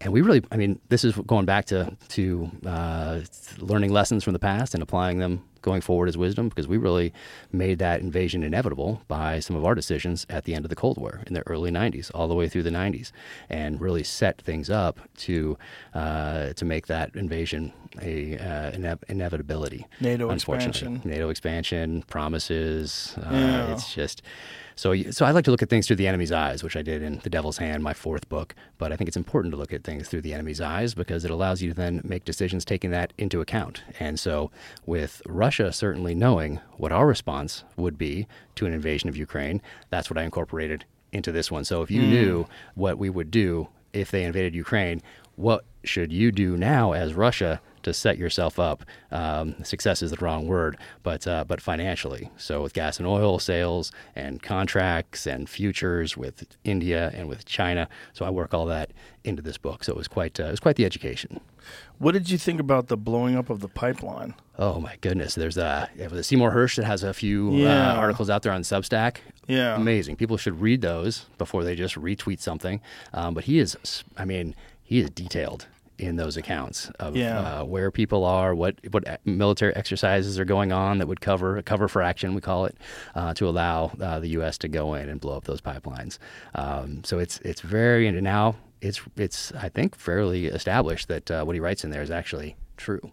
Uh, so it's uh, it's incredible. So people Well, there's a video sure. of Biden saying that they were going to put a stop to the Nord Stream pipeline. Uh-huh. And there was an a assistant secretary of state, I think she was, saying s- uh, similar things Yeah. out there. And it's, yeah. So when we go back and look at these things and uh, don't apply any political bias to it and just apply common sense, that's the other thing we don't do. And uh, it's uh, Karl Clausewitz, who wrote On War, said the most important attribute of a battlefield leader is common sense. George Marshall, World War II, said the same thing. And uh, we neglect to apply common sense to a lot of these things, whether it's as a populace or our, our elected officials or uh, military leaders. So there's a lack of common sense in the end and a stark uh, lack of accountability as well. So it's very therapeutic for me to write some of these novels because I get to hold people accountable in a fictional sense that you couldn't do in real life. Is it a lack of common sense or is it a willingness to ignore consequences because of the financial interest or the, the political interest in what you're trying to accomplish? Well, that's a huge part of it. And we can see a change in 1947. So, when the defense establishment and the intelligence uh, agencies were all reorganized in 1947, when we changed the uh, Department of War to the Department of Defense, uh, it became an industry. And uh, it stopped being a profession of arms and started becoming a career of arms for senior level uh, officers in particular. And at the same time, we start seeing a lack of accountability because up to that point, we can go back to the Civil War and see Lincoln go through general after general until he got to Grant. And same thing in World War II. George Marshall went through general after general after general, admiral after admiral after admiral until he got to those names that we all know today who led us to victory in World War II. And then for some reason, and, and that means that there were people in those positions before who didn't measure up. So George Marshall would give them a chance and maybe a second one, but not a third. And then they'd put somebody in place, regardless regardless of rank. Essentially, um, he, he'd promote people into the rank they needed to be for those positions if they showed promise. And uh, that's how we got to these leaders that we all know the last names of. And we lost that after World War II, particularly in Vietnam. Now we start seeing people not held accountable for mistakes. We certainly see it with Afghanistan. 20 years they had to prepare for this eventuality 20 years. And then the best they can do is what we saw in August of 2021. And someone who has no touch points with the military, never read a book on military history, strategy, tactics, doesn't know anyone in the military, maybe even never seen a military film, can apply common sense to that situation and say, look, wait, it looks like Bagram here would be the tactically advantageous position, which it was. Why are we putting our junior level enlisted people at this gate, at this essentially a public airport in Kabul, putting them in a tactically disadvantageous position to get out of there after we had 20 years to prepare to leave.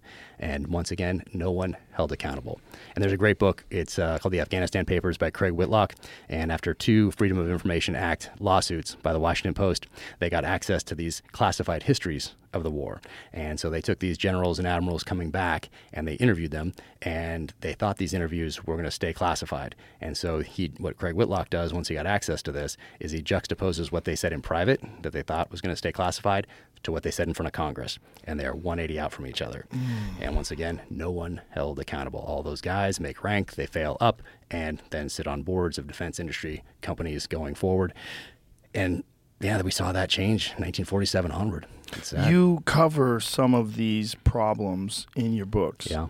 And but how frustrating is it for you and how infuriating infuriating is it as a man who's a veteran, who's served, who's been deployed overseas, who's been in these conflicts to to see this happening and to see no accountability and to see these poor choices being made over and over again that put veterans' lives at risk, put our lives at risk, and put the entire world in this state right now where we're we're genuinely concerned about nuclear war. Yeah. Which we haven't been since the 80s. Right. The fall of the Soviet Union was this great moment in history. where We're like, oh Jesus, we're done. Yeah. Oh my God, Soviet Union is now Russia. It's like it's they they have elected leaders. Everything's going to be great. And yeah. Yeah, no, it's tough because you lose friends over there. People yeah. lose arms, legs, uh, in wheelchairs. They sacrifice so much, and they're trusting those senior level leaders to make good decisions, politicians and military leaders. And then they see what happens over there, and so it's very natural to ask that question: Was it all was it all worth it? What were we doing over there for all these years, for twenty years? Yeah. Um, so it's very natural to ask that question, and you know, for, for my own sanity, I just go back to taking those lessons learned and applying them going forward in a way that honors the sacrifice of those who, who did lose their lives, who didn't come home, or who came home changed forever because of post traumatic stress or traumatic brain injury, missing arms and legs. And um, my hope, my and I hate to say hope, is that uh, we can take those lessons and apply them to the next generation, so they don't have to learn those same lessons in blood. But I guess I'm not hopeful because uh, we have shown time and time again that we uh, have a very difficult time doing that for some reason, and I don't know why that is, but uh, it's extremely disheartening. And it also sets a it also sets a uh, sets up that next generation for failure because you have yeah. these people coming up the ranks, and they see these uh, these generals sit in front of Congress say certain things. You can go back to every single testimony from these guys, and they all say they all say pretty much the same thing. We're making progress. We just need more money. We need more time. Um, the, and privately, what were they saying? Were saying that this is a disaster. Yeah. And you can go back and look at these. Then, and Craig Whitlock spells it all out. He has the transcripts in there.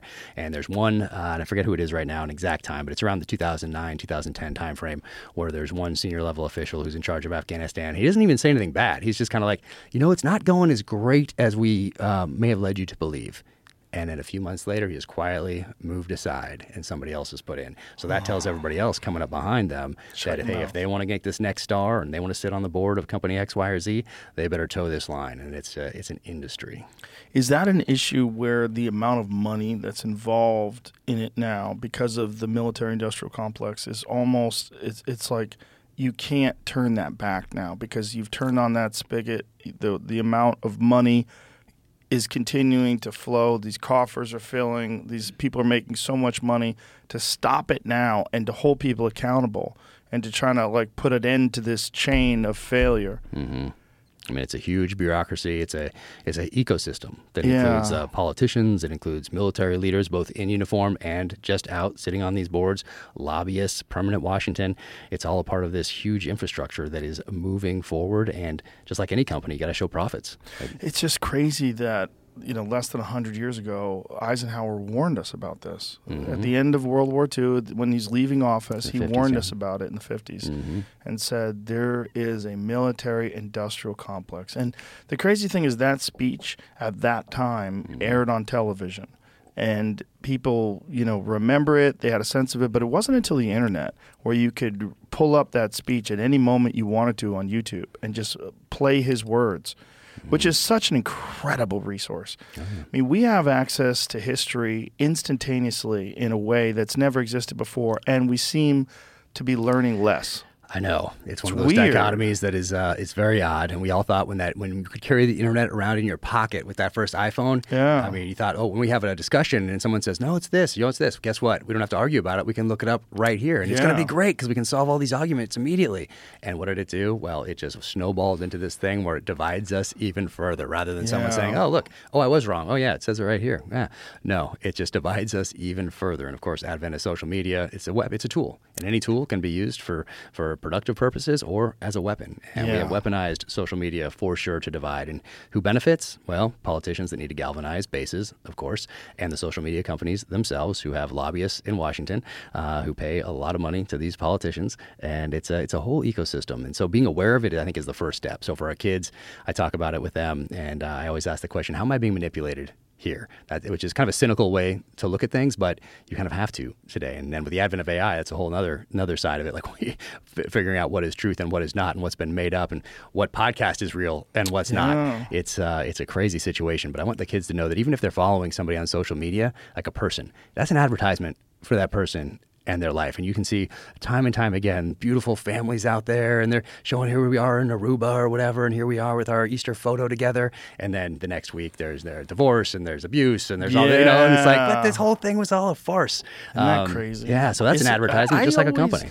When I see someone doing something like that, I always assume that you're trying to like you're trying to sell me something. Yeah, Like, exactly. come on, why are you trying to sell me your relationship so good? exactly, exactly. Well, how am I being manipulated right here? It's one thing. It's Mother's Day. You know, she's such a great mom. Okay, okay. yeah. But how many days a week you doing that? You know, Right, Like, You have the perfect family. You have the perfect life. You have the perfect this. It's like Mhm. you're trying to sell it to people instead of just living it. And it's a, it's a very weird thing that we're doing that never existed before. So there's no real roadmap right. Of how to navigate it correctly. Exactly. It's kind of like the when you have a, a psychologist or a psychiatrist on, and you know they're they're they're really getting into your life maybe, or they're out there giving advice, giving all this Mm-hmm. advice, and then you find out that in the background there they're a total disaster, and they're a crazy person. Uh, that happens more often than not. Not sorry to psychologists and psychologists out there, but you know it's true. Oh, it's very true. I mean, there's a lot of doctors out there that are extremely unhealthy. It's, There's a lot of weird stuff going on in this world where there's people that are experts in giving advice, and they. I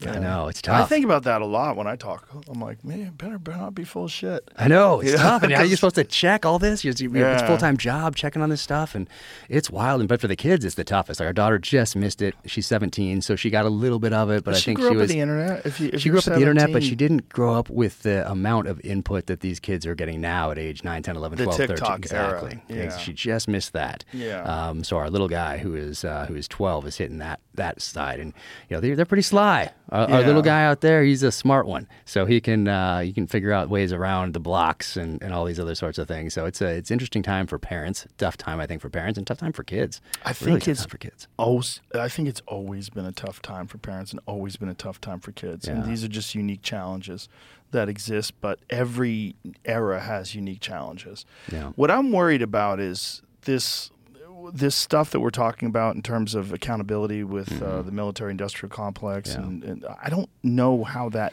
turns around. I don't know. Other than some catastrophic disaster, Right. and the catastrophic disasters that we're talking about are nuclear.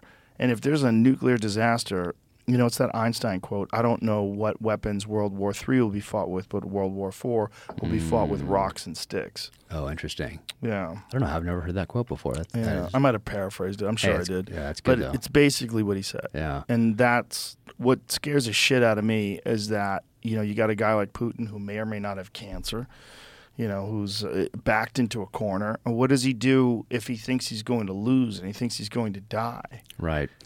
So the only thing I think about in that point is what, what who who benefits if you use even tactical nuclear weapons in a place like Ukraine. That's the area that they want. Mm-hmm. So it doesn't. When you look at it logically, uh, maybe they can move some things around on a board and move move nuclear weapons closer or farther away or that sort of a thing is kind of pieces on a chessboard. But Mm-hmm. if you want to invade a country because you want its population and because you want its food sources, um, then to nuke it doesn't really play in. Um, so- Unless they think they're going to lose Russia. And that's that's with the population decline. They're essentially a few, according to, to Peter Zeihan, is uh, they're a few generations away from same same thing with China with the one child policy. So they're in a similar situation there. and they put Mm-hmm. Japan has a giant population issue, too. collapse issue as well. Yeah, yeah. So it's tough. It's nuts. It's a there's so many. I mean, who the fuck would want to be president? I, seriously, that's the whole thing. Or just a politician in general.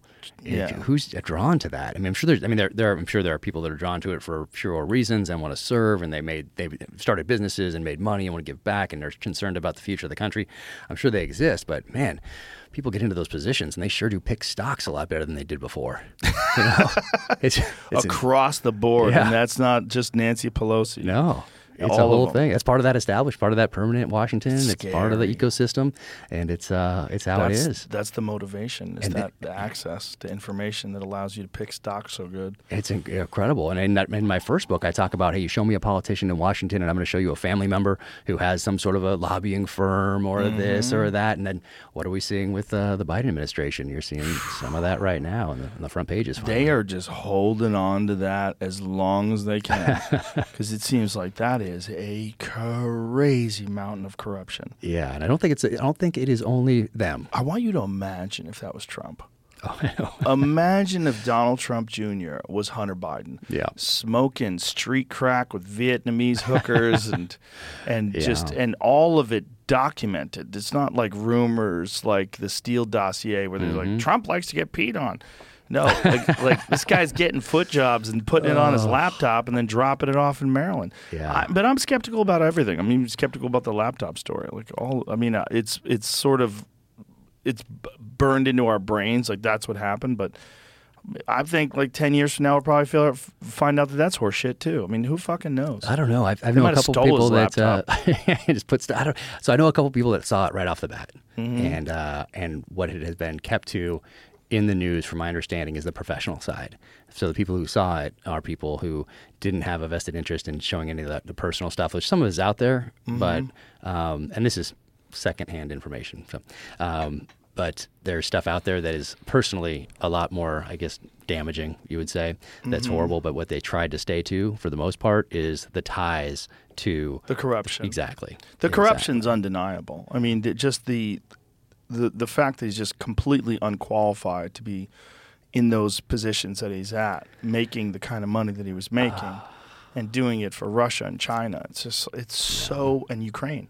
Yeah. the, the, the you know i mean what's crazy is that ukraine was thought to be one of the most corrupt countries Mm-hmm. up until russia invaded them and now they're the darling. You got sean penn's giving his oscar to zelensky and it's like we are so fucking lost Well, that's what goes back to doing the research and really before you take that step, going back and you know making sure you're taking the right one. Um, But it, for the American people, it's almost like there's too much research to do. You don't have the time. But for the average person that wants to, Mm-hmm. if you have a conservative position or or uh, a liberal position, It's like, boy, you have to trust in these fucking jackasses that are running the country to be steering you correctly, and they never are. No. They never are. It's so tough. They lie about anything that's going to damage their party. They lie about anything that's going to damage their positions or anything that's going to contradict what what they've said in the past. It's It's crazy. It's great, and you, and I talk about it in most of the books. I weave it. I weave it in there. That Mm-hmm. uh, that it, so it's not. I don't think it is just reserved for one party, but we're, No. we're, we're divided along these lines. Yeah. And uh, but who does it benefit? Certainly not the citizenry. Certainly not us. Uh, it doesn't benefit us to say just side with your side because it's your side Right. without even thinking. And that's the kind of that's the position we're in right now. Unfortunately. what benefits the people who make the most money, which is so terrifying. And then you see these politicians that just they they benefit from benefiting those people that make the most money. it's it's an ecosystem and is. Uh, it's so huge right now then that, then you lose you undercut confidence in, in voting systems so there Mm-hmm. that, so that's in there now um, and then you have let's say going back to Hunter Biden, Biden laptop you have 50 what 51 52 intelligence officials who signed some letter that's now shown that it's that uh, they were coerced into sign not coerced into signing this thing but they uh, they they signed it for a reason to give their candidate, the establishment candidate, Yes. a, uh, a talking point in uh, in a debate, and that undercuts everyone's confidence in those institutions anyway. And it was always a little shaky. Uh, your confidence in an intelligence service, just in general. Yes. uh, people well, particularly after in the secret. Trump administration attacked them for four years. The Trump administration attacked the intelligence community, and then what does the intelligence community do? They come out and lie about the Hunter Biden laptop. So it's like, hey guys, like, and that just undermines all of our confidence in these institutions. Yeah. and, and the FBI, same thing. Just huge, Mm-hmm. huge issues there, and then it goes down to the local level um, and and local level politics as well, police departments and mayors and, and all the rest of it. So it's, you know, it's endemic throughout the whole system. Unfortunately, how does that ever get corrected? I That's the mean, I don't want. I mean, when I have conversations with my kids about politics and life and stuff, it's like, you know, I'm, my young kids. I'm talking. Not my my oldest is 26. I don't. I don't. My my when I'm talking to my 12, well now 13 and 14 year olds, or and 15 year olds, when I'm talking to them, like they're at this point where they're going to be graduating from high school in a few years. They're going to be going to college. They're going to be entering to the workforce and doing stuff. Uh, what what do you tell them about this insanely corrupt system that's supposed to be the the controlling operating system of this greatest country the world has ever known this experiment in self-government and it's just deeply corrupt It is, and uh, so what, what we do is uh, we go back and talk about all those sacrifices that were made, so we can have these options and opportunities, in the hopes that uh, that our kids take a pause and actually Yeah. become part of the, the solution and respect what has happened in the past, so that we can be this country we are today. Even though it seems to be we seem to be pretty good at destroying ourselves from the inside out right now, we did have a civil war, and at the end of that civil war, we did manage to come back together. So that gives me hope right there. took a long ass time It took some time. There were people that didn't want it to happen. a lot of murder in the appalachians and we didn't have social media. Yeah, we didn't we didn't have have this tool media, that you could use to d- continue to divide. So I often Yeah. wonder, after the Civil War, if we had iPhones in our pockets um, and two sides, or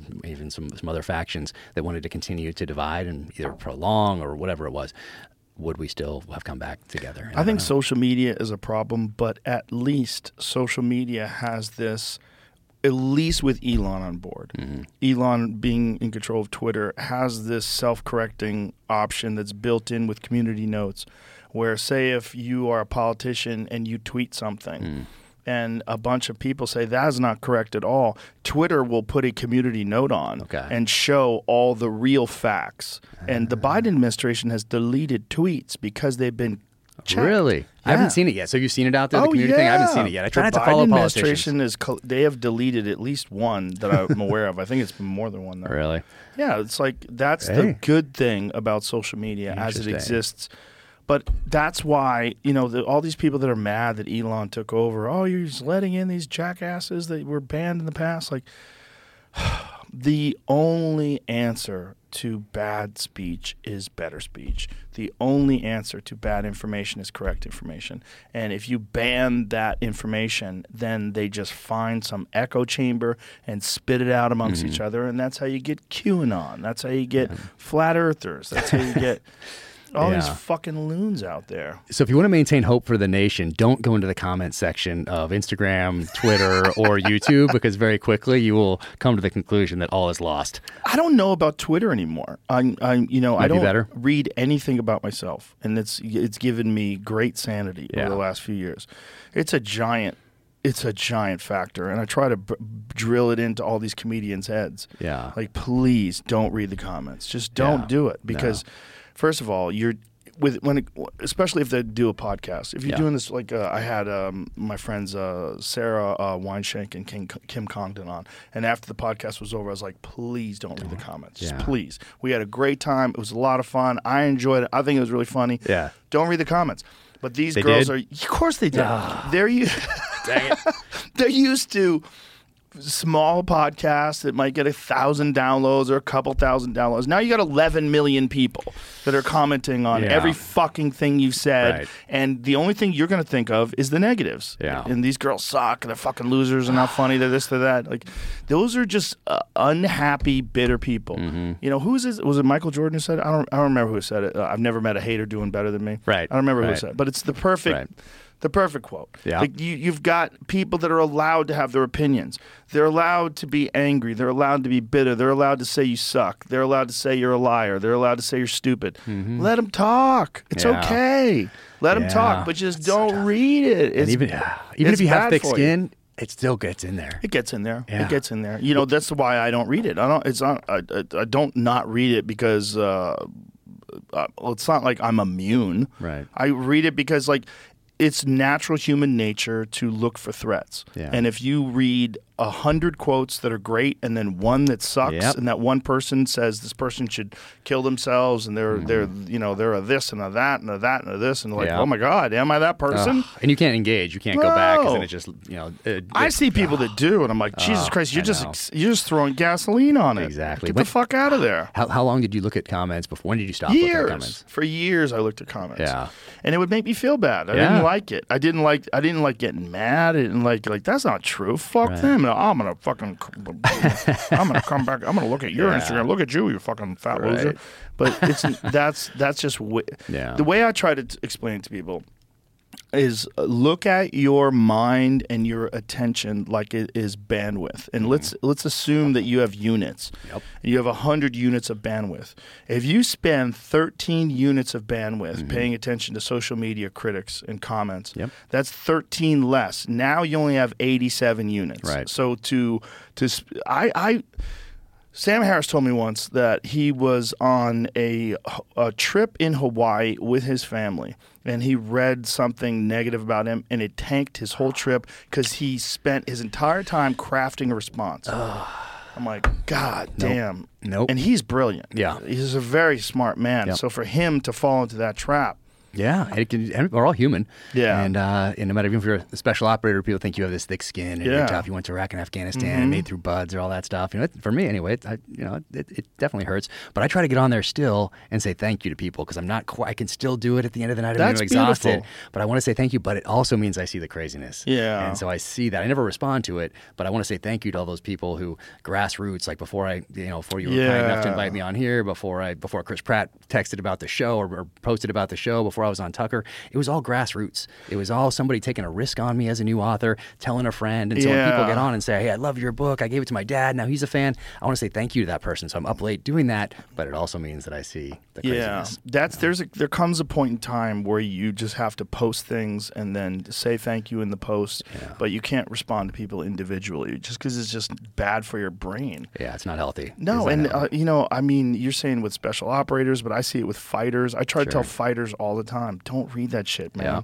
It's not, this is, and some guys love it. Really? David Goggins fucking loves it. Does he get in there after people? He reads all the comments out to he reads haters to himself and he plays it when he runs. oh wow, Yeah, he's a, he's a different kind of psycho. wow, that's interesting. Is he? st- Is that cheating then? If he's if we can't listen to music, then that's cheating. He just need listen. That Oh, guy yeah, has, that's right. That guy has no knees, and he runs a thousand miles a day. I mean, Oh, whatever the fuck he has to do to do what he does. That's interesting. I do, so I do. I haven't done it in a while, but I used to read, going to the negative reviews on Amazon, and and then read those and kind of have a little fun with them. And when I went mm-hmm. on Tucker, I read the negative reviews from the show, and that was fun because the Daily Beast was oh, they were just mean. There were some mean ones out there. Like the audience on Rotten Tomatoes was crazy high for a show. I mean, it was in the high 90s. Yeah. And then, uh, but then the audio, the uh, critics didn't weren't big fans. But every single day we realized, and we're making that show that we're not making it for critics. We're making it for that person who went downrange to Iraq and Afghanistan over the last 20 years. So when they sit down and crack a beer and sit on the couch and turn this thing on, that they at least know we put in the effort to make a show for them that paid tribute to them, that was rooted in the realities of modern combat, and uh, we put in the work. You fucking nailed it. Oh, no doubt. And you, nailed it on the show. Though they made that show so fucking gritty.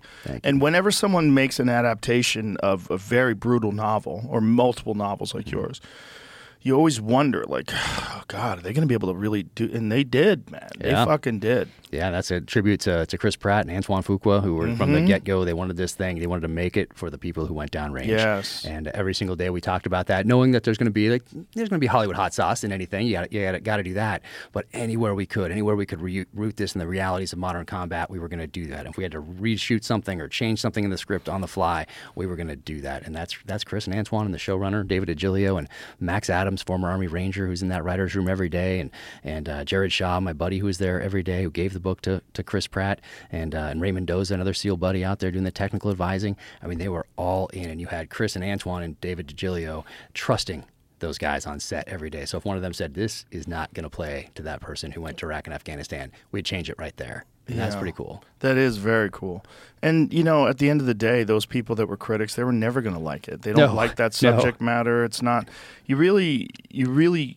Th- th- There's room for criticism, and the criticism should be reserved for people that actually understand what they're talking about. And you look something like the Daily Beast. It exists. It's, it's okay. That's cool too. That's it's, fine. It's, it's cool to shit on them. Yeah, and it was fun to read it and have a good time with it on uh, on Tucker. I got so many uh, people reaching out to me saying they love that, and we just had a little fun on a Friday reading those things, and you know, just reading their own words back to them and having a little fun with it. So, Yeah. uh, so that's kind of a healthy way to deal with it, rather than than looking at it and just trying to craft that response or like getting mad about it. Like they're gonna hate it anyway, and that's okay. That's Yeah. not, not their thing. There's plenty of other things out there that they can love, and that's that's okay. We're gonna make something something for us here, and then that's what we're doing. We're taking that guiding principle because I don't think Amazon will ever. None of those streaming streaming companies will ever share their their data. Um, but they know exactly how many people watched every single show, when they changed the channel, when they got to an end of episode and didn't go to the next one. They have all that data, and uh, that's the reason that we're doing a spinoff and a second season.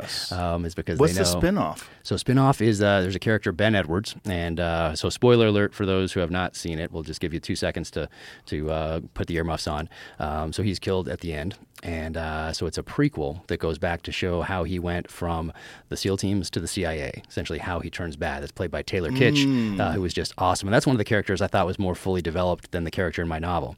And uh, on the page, and then what Taylor Kitsch brought to it was just next level. So uh, when we did the premiere in LA in June, and it deb debuted on uh, July 1st, but we did the premiere in June, I came home, and for some reason, I had a day without interruption. I don't know where my wife and kids were, but I was sitting in a chair that I would never sit in if I didn't want to be interrupted. And I wrote from uh, the second I woke up all the way through the night until uh, until they got back, and I wrote a spinoff, and uh, and I sent it to the, the showrunner David DiGilio, and he loved it. And then a couple days later, Chris Pratt called, and he's like, "Hey, I have this idea for a spinoff," and he pitched me on it, and it wasn't mine. It was not my spinoff. Mine was totally different, and his was this Taylor Kitsch spinoff, of a spinoff, a prequel going back in time a little bit. And uh, I said, "Chris, that's amazing. Let's do that. That's a great idea." And uh, so he pitched it to Taylor. Taylor was all on board, and then we put a package together and pitched it to Amazon, and they loved it. And so off we go to the races with this spin-off, which is more of an international espionage type of a show rather than revenge thriller, action thriller, conspiracy thriller like the first one. And it is awesome. And also nobody can compare it to a book. So even fans of the book that look at it and say, "This is different. This is different. This is different." I hate it because there's no prequel. And and then that leads right into the second season, True Believer, starring Chris Pratt. So we'll roll right into that. Um, and things in Hollywood, as you know, can go off the rails at any time. So I always have, you know, that's just how it goes. But right now, we're working on those scripts, or well, we put the pencils down about five days ago now, six days ago, seven days ago for the writer's strike. But uh, we were about at episode five, and uh, it's good. Oh man, it's That's awesome. That's awesome. Yeah, yeah. And so really when was that supposed to go into production? Uh, we were supposed to do it sometime in the in the fall and um, or early fall and, and start filming then, and then post production, and you know who knows when they get it out after that. But um, international Have they made this time. Have they made progress with the strike? Are they? I don't know. I think they're, they're picketing right now, so I think it's the early stages still, and there's so much to negotiate. I, I mean, I don't, I don't know, but I would think it might take a little bit with this one. I don't know. I Yeah, don't know. when someone crosses the writer strike, that's that, that's some dirty shit. Yeah. They, they cross the picket line. Yeah, I don't think I haven't seen anybody doing that yet. I think mean, it seems- Ellen did. Oh, really? Yeah, Oh. I had a buddy of mine who was writing on Ellen Oh, back in the day. oh, well, yeah. That's tough because then now we're going forward. Everybody know, everybody's like, "Hey, you're the one that didn't stand up." Well, also, oh, well, everybody kind of knows now. Yeah, yeah, what yeah. she's really all about, and that's another one of those. Like press. I'm so nice and I'm so sweet. And interesting. Yeah. very interesting. So that's the yeah. mean on. behind the scenes. That's tough. That's weird when that happens. Like It happens a lot. Because people ask me about you. People ask me, and people give me things to, as you know, people probably send you things all the time. People send me stuff. Can you get this to Chris? Can you get this to Joe? Can you get this to Tucker? Type things, and you're like, Mm-hmm.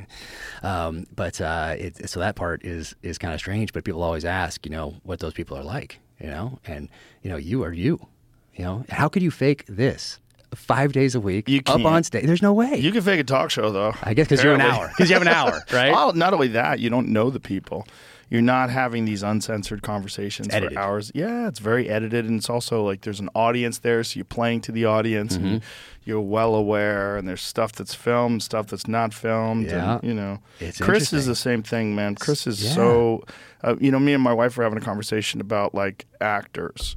You know, and she she was talking about someone that was very annoying. That, and and I said, yeah, I go, it's rare, but it makes you cherish the ones that are cool, Mm. like Scott Eastwood. Scott Eastwood. If you didn't know that he was Clint Eastwood's son, Uh-huh. if you didn't know he's a big movie star, he's like the fucking nicest, most normal, no ego having guy, Yeah. just friendly and Yeah. normal. You talk to him, he's not needy. He's just like Yeah. right there. He's a great guy. Ah, then, but unless you put two pictures of him and his dad, like from the '70s Right. now, then that's that's amazing resemblance. Crazy But, resemblance. Yeah, he seems like an some awesome guy. Strong genes. That is. That's yeah. That's, that's, those are good ones right there. Those outlaw But, Josey uh, Wales bad. They went exactly. right in That's there. the picture. That's the picture. Great But, yeah, fucking genes, though. Not I bad. mean, you know, if you had to choose. good looking guy. Not bad. But, yeah, Chris. him and yeah, Chris, so they're- nice. They're the nicest. guy. I ran into Chris once, uh, accidental, just randomly in Hawaii, with my family. He was on, I believe he was on his honeymoon. Yeah, he, at at at uh, Four Seasons out Yes, there. yes, yeah, yes, in Lanai. yeah, we were setting that uh, setting some stuff up for him. We are just Yeah. gonna get him a little house there. They decided to go with the uh, and the actual hotel, but um, and we'd spent some time together in Utah. Me, you, and Chris out there. Yes, yeah, yeah, And that was the first time that I got to sit. So we'd optioned it in before the book came out, so January of 2018, and we all met up in Utah. in what was it, August of 2018? was maybe the book September. out when I met you? A book was out for a few months. Yep, the book was out for a few months.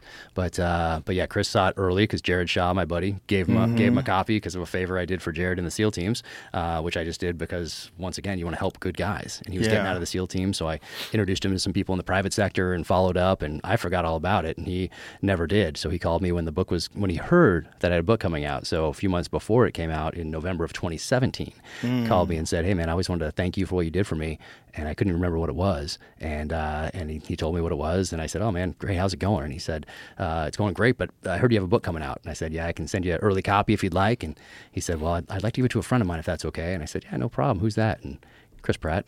So, and that's who I thought about playing the role when I was writing it. Before he'd been in Guardians, before he'd been in Jurassic World. Really? So he'd been in uh, the, uh, Andy Parks Dwyer, and Parks and Rec. You, and you thought about him in chubby Chris Chubby Pratt? Chris Pratt in really? Parks and Rec, and then but I saw him make the transformation to SEAL Operator in Zero Dark Thirty, where he had a very small role. So I thought, Oh, yeah. okay, I see this guy right here. Look at that transformation, and he seems like an inherently likable person on and off screen.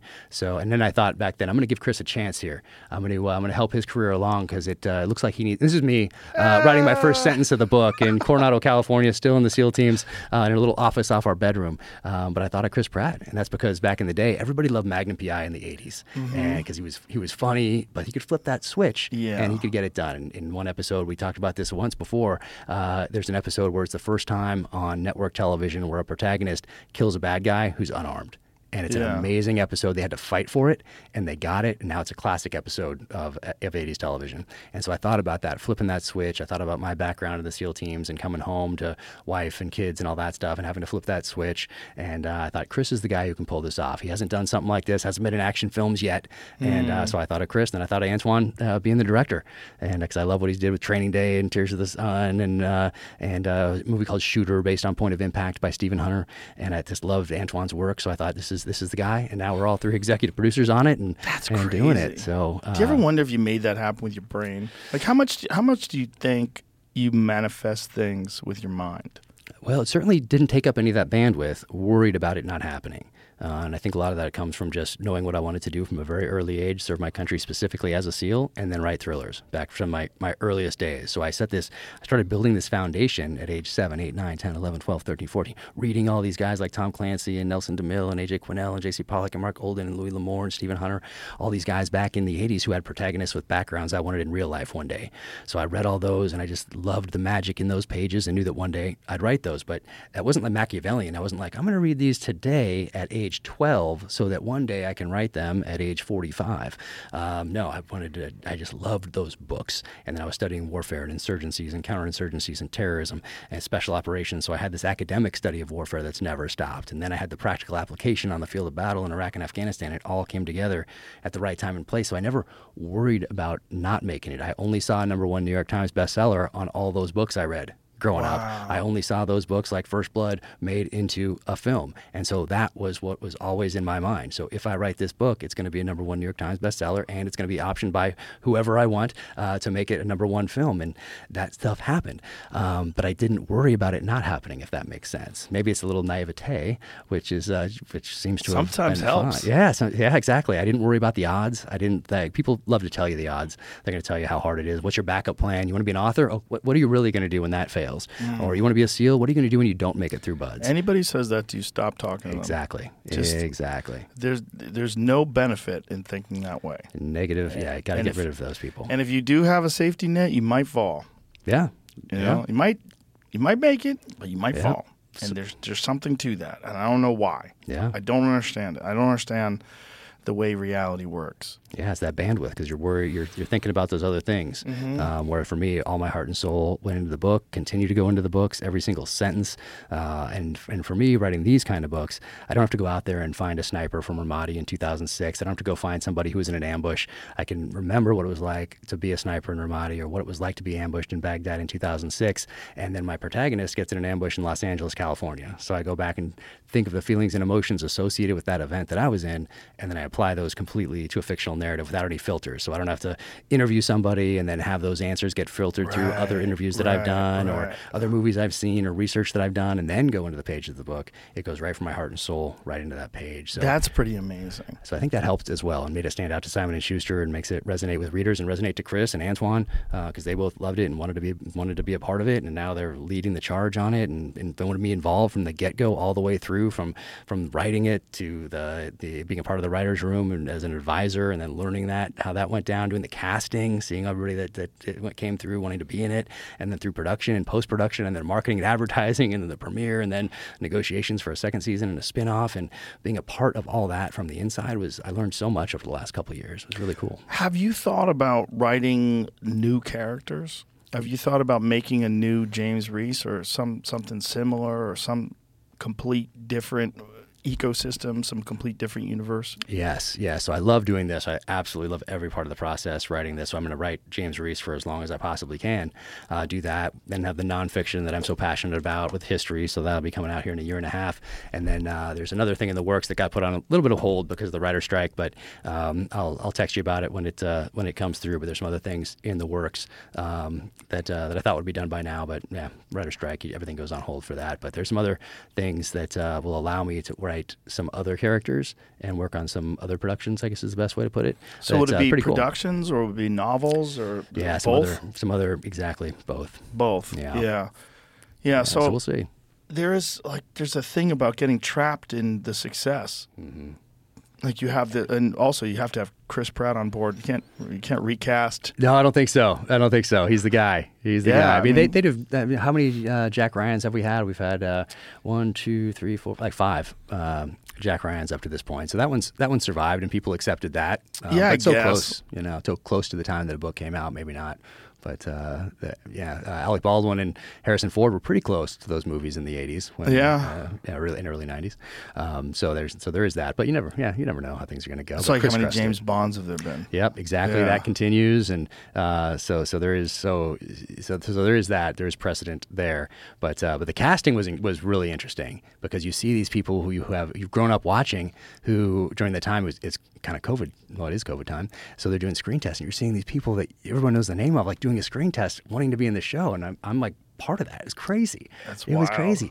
And then Taylor, of course, just knocked it out of the park when we saw the, the screen test with him and Chris. Like, there was no question. Like, Taylor is Ben Edwards, and Taylor is just an awesome dude. And he's so fired up to get to work. We are just texting on the way over here, and he was uh, he's so excited to get to work on this next one. And I'm he, yeah, he just elevated that character to a new level. And such a good dude. Suck playing a bad guy though. Yeah, but now he gets to go back and kind of like play around with it a little bit. Yeah. and we have to get great action sequences that are just next level. And and Taylor's just such a good. He's one of those guys also. Totally normal, totally cool. You want to sit down, have a beer with them, have They a whiskey exist. with them, have a coffee with them. Yeah, they exist. Um, exist. just an awesome dude. So It's just in that world, it it almost celebrates people that aren't aren't genuine. strange. Yeah, It's well, strange. It's, it's a pretend business. It's a Yeah. bu- business of pretending. Yeah, well, everybody in that, everybody in the show that I can think of. Jeanne Tripplehorn, amazing. Um, she played uh, Secretary of Defense. Uh, Lorraine Hartley. Man, she's been so cool. around. That lady's done some great movies. Amazing movie and so nice and so kind and That's so normal. Um, but everybody, uh, LaMonica Garrett, amazing. Who was in 1883. Uh, Mm. Right after our show, he left and went to do 1883. And uh, oh, such a good dude. Just a normal dude that you just want to hang out with. They we went to UFC. We went to exist. UFC together. Oh, we, all, we saw you at UFC in uh, in January, well, July second when we went up there for the the terminal list thing. And Chris now has the blood splattered terminal list thing from the Octagon. Oh, wow. framed. Yeah, Oh, that's it's cool. awesome. I got a piece of it. I got a piece of the blood from that night. But he Oh, that's right. The just- terminal list yeah. sponsored the uh, the actual event. Yeah. and it was on the canvas. Yep, yep. He's got the whole thing, and it's all covered in blood. And I have a square from it that's covered in blood. But yeah, he's got the whole banner, the whole middle part of the cage, which is pretty cool. Yeah, we shared elk camp together and hung out. He's a fucking as normal as can be. If you didn't know that that guy was a movie star, you would never guess it. yep, yep. He's a big dude too, so he's you know it's hard for him to blend in. I think. Yes. he's a big dude. Yeah. He's tall. He's a wrestler. Uh, Yeah. Good, solid guy. But yeah, everybody on that set was so cool. But uh, you know, it comes down to Chris and Antoine to the leadership, and it comes down to them setting the tone at that, like Antoine at that strategic level. So up there as the uh, as the director, executive producer, right there at the top, setting that tone strategically, and then Chris right there also as the tactical level inspiration for everybody on set. So everybody wanted to be there, and they're the top of their games. And so many people came up to me on set, and they didn't have to, and they said they'd been on hundreds of sets in Hollywood, and they've never felt like this on a set before. And it was just something about it. It was inspiring. They wanted to be there, do their best work, and crush it um, because it was fun. It was fun to go to work. Well, there's also there's not a lot of guys like you that wind up being successful authors. It's a very small, tiny group of people that have had the kind of real world experience that you've had, and then conveyed that into Yeah. fiction. Yeah. Yeah, for me, it's just a, it's very, very natural and very therapeutic. But, uh, but also, I knew what I wanted. to I didn't wake up at age 45 and say, "Hey, can you make money at writing? What should I have been ri- reading for the last 30 years in preparation for this?"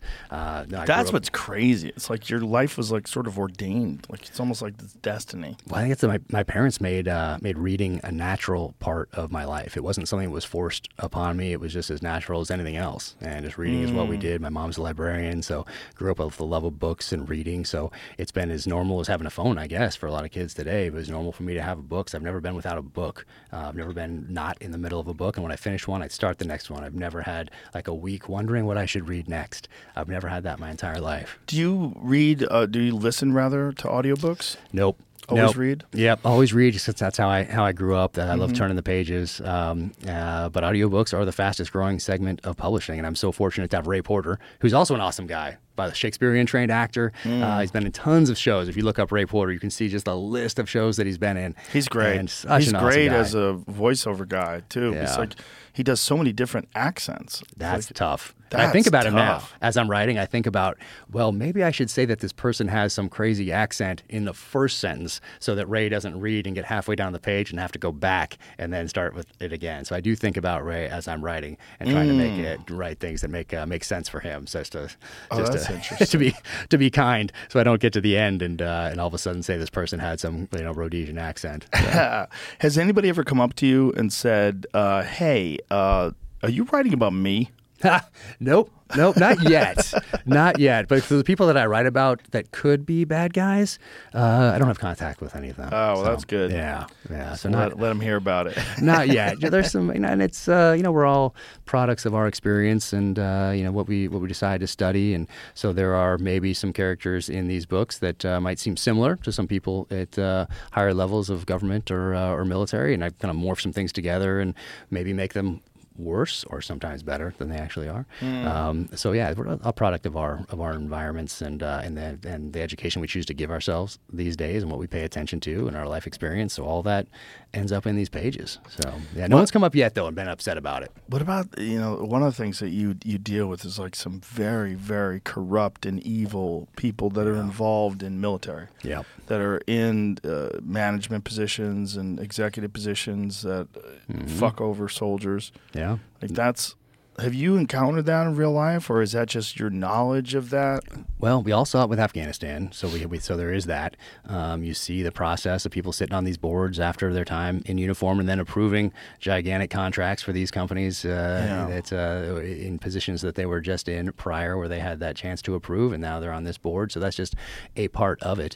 Um, and then I saw people get. Uh, get scapegoated for certain things in the military to protect others higher up the chain, and you know that's just kind of how it goes. I think it's any big bureaucracy, really. But um, I think it's been a part of just the human experience from the beginning of time, just like violence. What I do hear from people is uh, is the violence part. Some people like that, and uh, like is the, probably the wrong word, but um, they uh, they recognize that violence has been a part of the human condition from the beginning of time, and they like that I don't pull any punches in the pages of these things. Some people hate it; they like a sanitized version of violence, and there's Mm. plenty of that out there, and that's not me. So uh, for me, it's all about the story, and I never look at uh, let's say reviews, talking about negative comments before. I never think about oh what's what's selling right now, or I've never had even my publisher, and I didn't know going in like if, what was going to happen with agents and publishers, and if they were going to say okay, we have this next time, can you lay off on this, or can you can you do this a little more because this is selling right now, or Yeah. the, never, never even a hint. They've have had complete creative control on that side, which is different than screenwriting. Because in screenwriting, you have a team, and, and then Yeah. all those scripts and outlines they go all the way up to the top of Amazon and back down with notes, and then you incorporate those, or you argue and uh, and come to some sort of a, an agreement or whatever it might be. But team oriented on this side. Only me on this side. And I love that my publisher and agent have never hinted at doing anything differently because if it fails, it's all on me. I can't say, man, I knew I shouldn't have listened to my agent or I shouldn't. And my only vision of agents is uh, it was Californication and Entourage. Like I had no idea, I didn't know any agents. so that's what I thought agents were. And that's not my that's not my agent. And she doesn't give any input into uh, into what I do. That's and very like- fortunate. Is it diff- is it different than that from in most people's experience? Like how many agents have you had over the years? Uh, I've had a few agents, but I've had the same manager since I was Okay. an open micer. Do you have to have an agent now, or is it just a manager? Yeah, I mean, I don't have to. I guess I probably could do everything with a manager, but Okay. I've I've had the same agent since 2007, and I've Okay. had the same manager since 1991. Oh wow, Yeah, no kidding. yeah, Wow. yeah. My manager found me when I was a beginner, No. When did you get to LA? 94. 94. Oh, Yeah. geez. So even before. Yeah, That's wild. yeah. No way. Are they an LA based person or are they New York based. Okay. Yeah. And still with well, wow. one of them's L.A. based, one of them's New York based. Um, but Wow. yeah, I've had the same people forever, and fortunately, they get me. But that's the That's thing awesome. that you know you can run into the wrong. Like in Hollywood, they're notorious for taking things that are very successful Mm. and fucking them up because they have their input on it. I mean, that's what they did with the Chappelle show. When Dave Chappelle was on top of the world, Ah. yeah.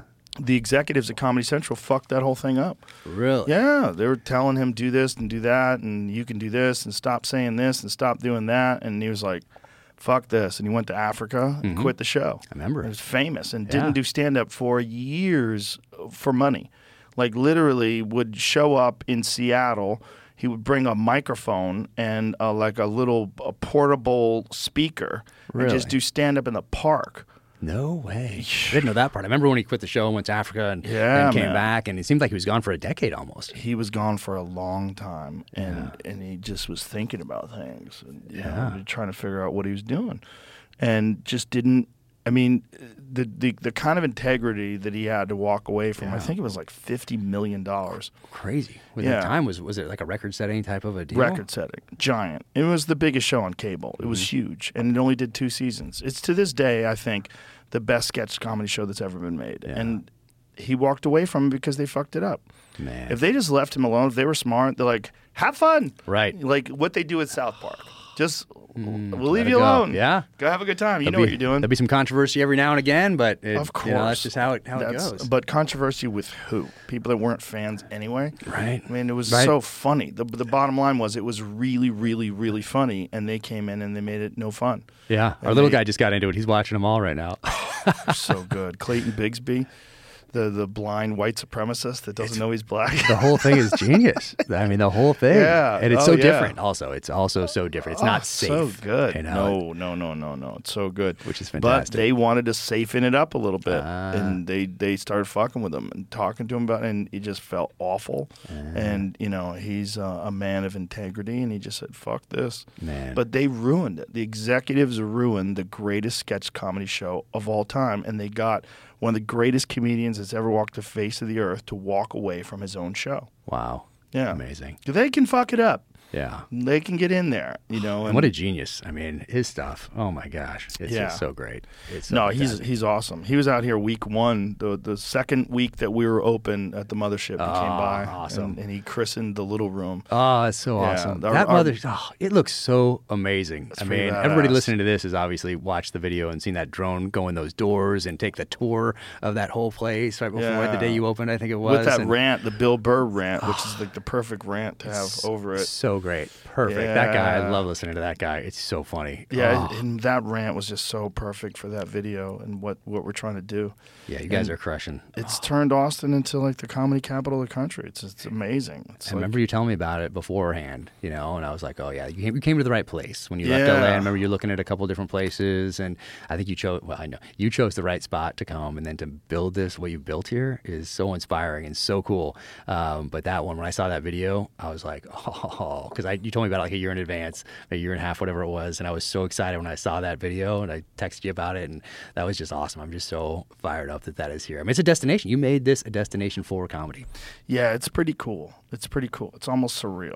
Like Yeah. w- when we're there, Tony and I, Tony Hinchcliffe and I, we're there sometimes. We just go, "How the fuck did we do this? Seriously, I can't believe we did this. Like Yeah. it, it really worked." And it wor- and it was such a weird gamble because you had to leave. I left L.A. in the middle of this Spotify deal, this enormous deal, Mm-hmm. and they were like, "What the fuck are you doing? You're going to go to Texas? How are you going to get guests? How are you going to do that?" You know, it was like there's so much to it. Like, Okay. how do you do this? But I was like, I just like I I have a compass. Like it's like that way. Go that way. And Have you always had that? Yeah. Yeah. Yeah. Yeah, I'm a I'm a risk taker. Like when I feel like something is the thing to do, you should take a risk. Yeah, you have to. Yeah, I think that that's uh, that's a giant component for success. You cannot play safe. No. And there's sometimes where it seems counterintuitive, and other people are going to think it's a terrible idea, and you got to not listen to them. Yeah. You got to be able to just jump on it. Yeah, we call it in sniper school a bold adjustment. So you have a certain amount of time on that line, and you have, especially if you're doing something with like a uh, an old M14 type of a thing, you, where you're starting out and you're doing these clicks on your, your on your scope and on your uh, on your elevation and like bold adjustments, gentlemen. I remember them walking down the line saying that. So you're not like taking a tiny click because they've got to get people through this course or get them out of the course or whatever it is. So whew, bold adjustment, okay, went there, boom, halfway back, bang, you're on. Instead of these little tiny, very safe, tiny little adjustments that keep you on that line for another hour. No, Yeah. bold adjustments is what they told us. So that's what uh, that's what it sounds like here. And uh, yeah, man, it's awesome. I can't wait to go and check it out. It's uh, I think that it sounds crazy, but I think the universe rewards that. yeah. I mean, you have to. Otherwise, you just have a safe. I mean, you get one shot. Yeah. One shot at life. Yeah. And uh, and one shot to well, you can learn from successes and failures. So why not learn from them and take some risks and, and do it because you're not coming back. Well, maybe we don't know. Maybe, Yeah, who knows? Yeah, who knows? Maybe you're just doing it over and over and over and over and over again, and that's one of the reasons Maybe. why I'm willing to take these chances. Maybe. it's because I've fucked it up before, and I know nope. It's now's the time to Yeah. get moving. This is your 500th time. Yeah, uh, like, going through this. Remember when you stayed in L.A. That last Day. life? Let's get the fuck out of there. Time to go. Time to go. Let's go. not be depressed. Yeah, 'cause the first time I came out was LA, and that was a crazy time to come out because that was COVID. So the book hit the Mhm. New York Times list, and uh, then you texted, and I jumped in the car and drove on out, and there was nobody on the roads. That was crazy. That was April of uh, early, late April, early May of 2020. 2020, Yeah, yeah. Nobody on the roads, nobody on the 405. Like that was Weird. weird, super weird. Weird. Yeah, and then we got to talk about COVID on the on the uh, the thing, and I remember it was still a time when when uh, the Wuhan lab was conspiracy theory stuff. Oh yeah. And I remember just we talked about it. I didn't put it as eloquently as uh, as Jon Stewart did when he talked about the Wuhan lab coronavirus thing Mm-hmm. in and the Hershey the bit where he does on uh, hey if there's a outbreak of chocolatey goodness in Hershey, Pennsylvania, you might want to look at the chocolate factory. Like Yeah. that was genius. But we did talk about it, and at the time, you know, that was conspiracy theory craziness. And I was like, well, there is a lab there. So if I was a detective in any big city in the United States, uh, I'd probably call that a clue. Well, and the- you'd want to look into it. You should look into it, and also, how did that become a conspiracy theory? I mean, how, what what fantastic level of manipulation and propaganda Mm-hmm. did they impart on the United States that that was a conspiracy theory? Mm-hmm. That a respiratory coronavirus lab in Wuhan, China, definitely couldn't be the, the place. It's like a block an- away. Yeah, It's certainly not Yeah. that place. It could be anything else. We're not sure, but it's certainly not the coronavirus lab a block away from the outbreak. Like Well, looking also- back on it, what At the time, I had been very fortunate to be friends with people that uh, uh, actually understood viruses and actually understood, you know, the furin cleavage sites and the, the way that viruses normally jump from uh, an animal host to a human, the natural spillover. and Yeah. There's so many different factors that pointed to the uh, the idea that this is a, a gain of function research project that went wrong and that's what it was. And there's still people out there that deny that. That one little guy, that little It's- fella, that little Anthony little guy? Fella. Yeah, you see. There is no evidence. that little fucker. But that's the that's the manipulation part. Where Mm-hmm. as a populace, we have to realize that we are being manipulated in, in many instances. And Not we only that, but that, question. one guy's been manipulating people that way his entire career. Did you ever read the Robert Kennedy book? The No, it's on my Fauci? list, but I have not. Holy Mhm. shit. Pretty good. I need to read that. So these days, I, I read uh, for people coming on the podcast. I've read every book for people that have come on thus far. I don't know if I'll always be able to, um, but uh, I think some of those books would have fallen to lower on the priority list if they weren't coming on the podcast. But Right. some of those conversations that I've had in the books I've read have made it into the pages of the novel. So there's all this this Ah. overlap to include this one. Uh, Brian Morra has a book called The Able Archers, and it talks about a nuclear exchange that almost happened between the United States and the Soviet Union in 1983. And there was one guy in the Soviet Union, an officer on watch that night, who was not supposed to be there. The guy who was supposed to be there got sick. So this one guy steps up, goes in for the person who's sick, and he's the one guy who studied the United States, and he's he's uh, I'm an intellectual, and he's put in this time and effort into understanding the strategic uh, kind of aspects of this conflict in the Cold War. And there's a launch from the United States, ICBMs heading towards the Soviet Union. That's what shows up on their screen. And what he's supposed to do is launch back. And he has pressure from above to launch. Uh, it's the protocol, and he doesn't because he's like, this isn't right. And it was a glitch in their system Jesus that showed. Christ. Yeah, and there was all these other things at play too. Um, uh, Korean Airlines flight 007 that was shot down earlier. There's all these things happening that uh, would lend themselves Heightened to tensions. exactly, exactly. So we and those those documents were just. I think it was. It might be. I might be off by a, a year or two, but I think it was 1999 when these documents were finally uh, declassified. Um, so well after the end of the Cold War, and uh, but. Stuff, things like that. So I read that book and had that conversation with this guy, and he's a, a really nice guy, great guy, been in the intelligence world uh, his whole career, and that made it into the pages of this novel. So there's overlap, but uh, but Robert Kennedy has not been on the podcast yet, so I have not read that book, but I've been meaning to read it. It sounds fascinating. He was just on Russell Brand's podcast, and Ah. he talked about um, his uh, uncle and his father's assassination. Holy shit! He, his recall is amazing. His ability to just rem- remember all these different pieces that were in play, Uh-huh. uh, particularly with uh, the JFK assassination and, and Lee Harvey Oswald, and the fact that Lee Harvey Oswald was a CIA asset, and that he had defected to Russia, but it was a fake defection, and that all the, the different pieces that were in place that you could point to. There's there's so much evidence. He's like, if we went into this, ju- he said to um, to Russell that if we just wanted to cover the evidence that the CIA killed JFK, he goes, this would be a ten hour podcast. Yeah, no, it's uh, it's fascinating, and it makes it. You haven't gotten to the stage in the book yet, but I don't want to give too much away. Don't here. give it Yeah, away. no, no. But uh, you'll like when you get to the certain part, you'll be like, no way, because I think nobody is going to expect this part of the book to uh, to go the way it does. But uh, point being, it takes us back to that assassination, and so crazy. Early '90s. Remember, I mean, you had Oliver North on on here, which is his Oliver North's books, fascinating. Um, but uh, you you have Congress mandating mandating law that the United States has to declassify these documents by a certain date. Yep. And two administrations, after a visit from the CIA, neglect to do that, or they let some things out, but not everything, like is mandated by law Right. all these years after. So if, if they're not involved, and they might not be, but they're certainly going well out of their way to make it themselves look guilty. Yeah. Like really trying hard to make themselves look guilty. But I feel like them making themselves look guilty is safer than removing all doubt. Maybe. Yeah, I mean, because it is because we're not talking about. I mean, Tucker talked about it on his television show, Yeah. and he boldly claimed that the CIA, Yeah.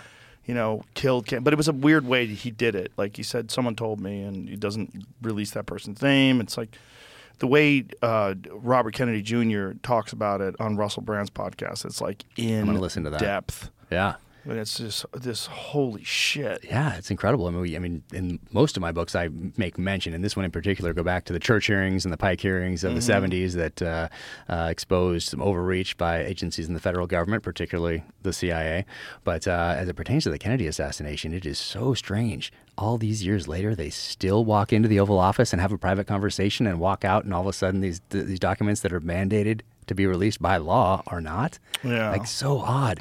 But in this one also, so I, a friend of mine married into the Kennedy family, so I went back to Hyannisport, got to meet Robert Kennedy, and I spent some time with Ethel Kennedy, and it was it was amazing. And that experience also informs. Uh, if you got, I think you've gotten to that chapter already, where he goes to meet the uh, the old woman, and uh, Yeah. so that part in- inspired this book right here. And that was really cool to be back there and see. Look at this chair. And in this chair, there's a little little table next to it, and you see a picture of JFK watching the election results come in. And you look at the picture, and you look at the chair, and it's him in that chair right there. It's amazing. It's, it was it was really interesting to be in that uh, that part of the world, uh, in that place um, with that family. Um, but yeah, it inspired this. old history. Yeah. Yeah, big Oh, time. yeah. But it, yeah, it inspired this, and I mean, who knows if we'll ever get to the, the bottom of that assassination? And it wasn't that long ago. Like when we were born, we thought it was a long time ago. Like let's say 1983 or something. 63 is a long time ago when you're a kid. Mhm. But now looking back, it's everything's relative. It's that time space continuum thing, whatever that is. That's a real deal. Time speeding up as you get older, and Sure. It's. Uh, I saw a meme the other day, and it said if Marty McFly went back in time today, he'd be going back to 1993. Or something like that. Jesus. Yeah, I know. I well, know. how like, about damn. World War One was hundred years ago? Crazy. Well, yeah, a little over, but yeah, yeah. Yeah, I right. mean that's essentially 100 that's years. nothing. Yeah, That's nothing. World War II less. yeah, Vietnam much less. yeah, Korea less. yeah. And uh, yeah, Donnie Edwards, who has the Best Defense Foundation, he uh, he has a picture of himself with a World War One veteran, um, which is pretty cool. And so my daughter, who's 17, we've been we went to Pearl Harbor and took 62 veterans back to Pearl Harbor for the 80th anniversary commemoration event about a year and a half ago.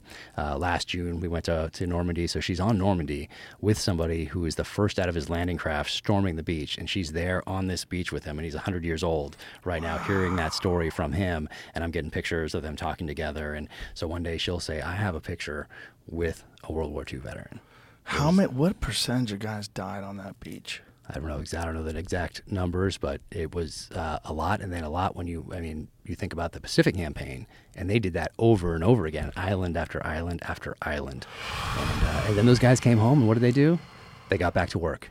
They didn't complain. They built the country into what it is today, and that's a little different. It was a different time. Different kind of human being. Yeah, and a lot of those guys didn't even talk about it till just a little while ago. It's just fascinating the the different kinds of human beings that exist depend upon the amount of adversity they've overcome. Yeah, exactly. Exactly. I think that's why they started Outward Bound. They did this this uh, this study, and they found I think it was World War One. Uh, I might get this a little off, but the, the general gist is is on track. Um, and they found that people dying in the North Atlantic that were there, like treading water, trying to survive, trying to signal another boat, were the older guys were surviving, and the younger guys that should be in better shape, their whole life ahead of them, were the ones that weren't. And they thought, well, this is because those people haven't faced as much adversity as the older people. So they started this outward bound thing, get kids in the outdoors, have them do a, a solo out there by themselves for a couple nights and Mm. put them in these positions that are uncomfortable. And um, so I think that's why that started. But there's something to that. There's Isn't that the case with like ultra marathon runners? A- lot of those, like Cam Hanes' age, like fifty-five year Maybe. old guys. Yeah. Probably.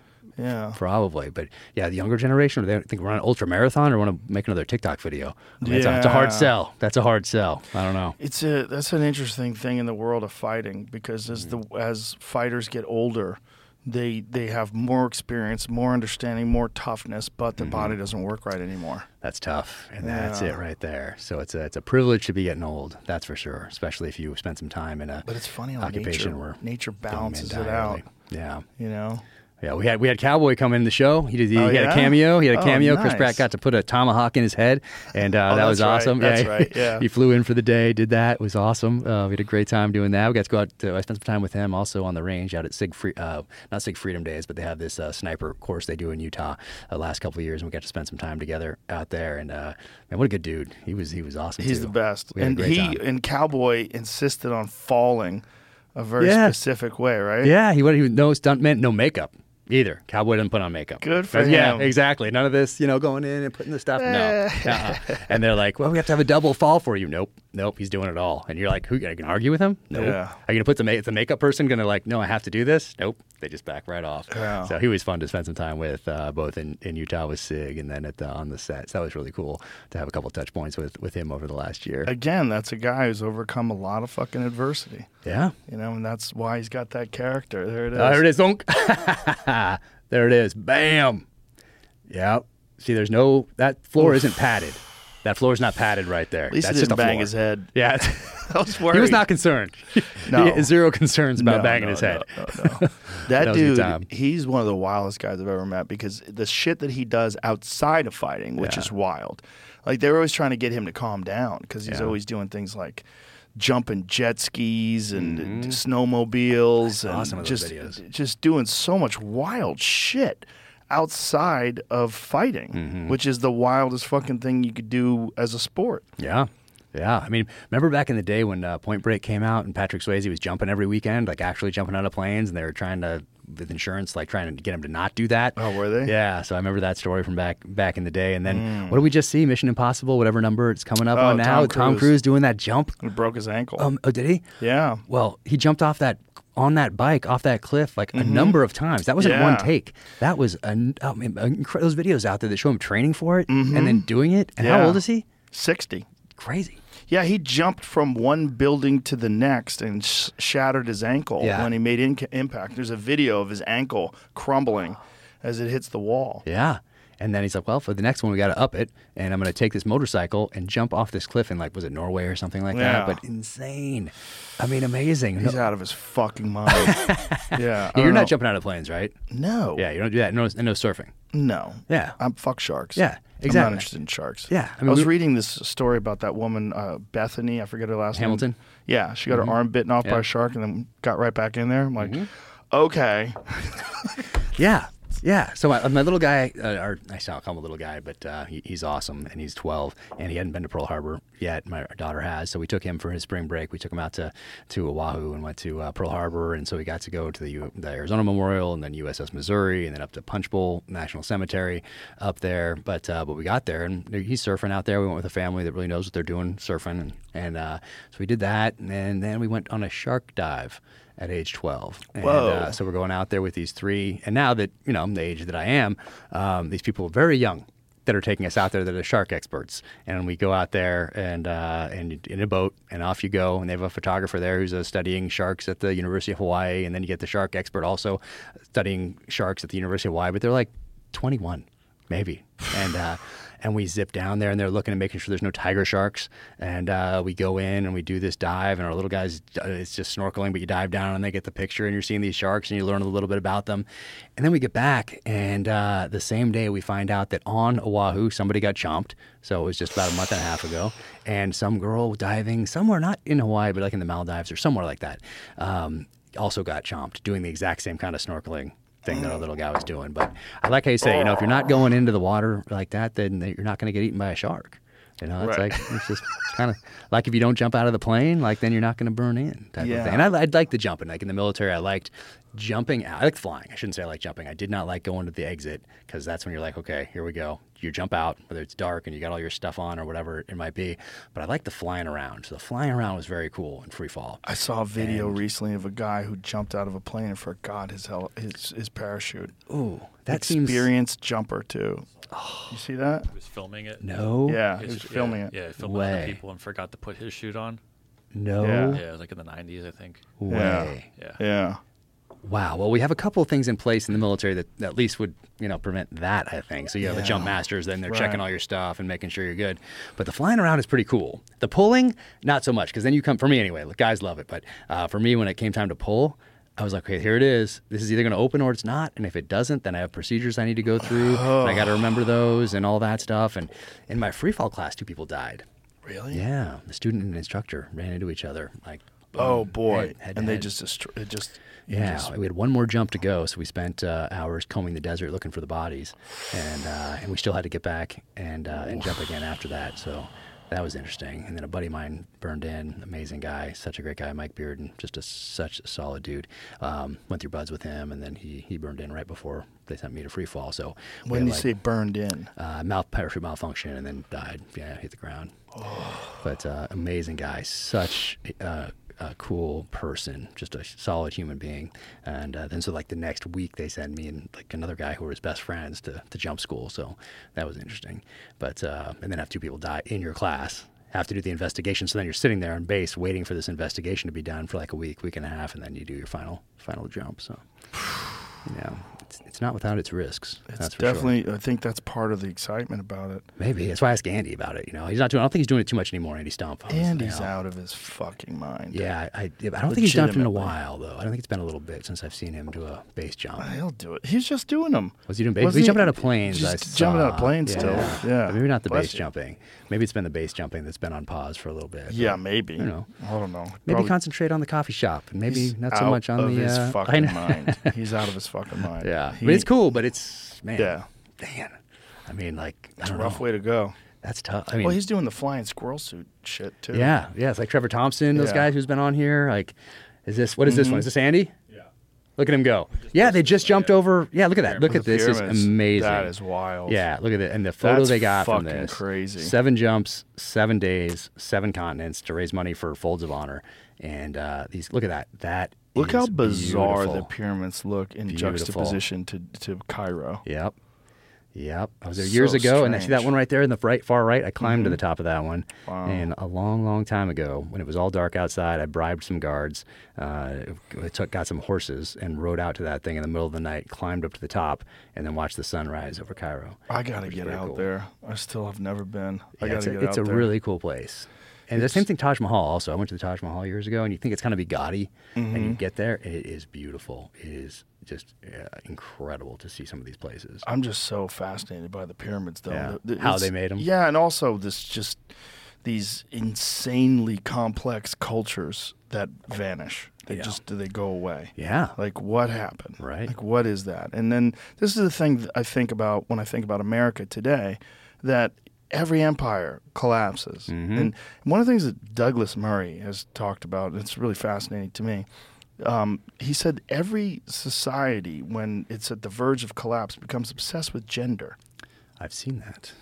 I've which is that. real weird and not good for us because if there's any fucking It society, seems like we're overly focused on some Oh of these things right God, now. yeah. And uh, so if you're, it's let's say you're Iran, you're Russia, you're China, you're North Korea. Yeah, look at these fuckers. They're going down. Exactly. Yeah, You're a super empowered individual. You're a terrorist organization. You might just want to lay back a little bit and watch because we're doing a pretty good job of destroying ourselves from the inside. and I'm sure they're helping. I'm sure they're helping. give it a with nudge. Social media. I'm sure there's like, I mean, one of the things they found out on uh, Facebook was that 19 of the top Christian sites were run by Russian troll farms. Really? Yeah. Oh my gosh. Yeah. Well, I shouldn't be 19 of the top 20.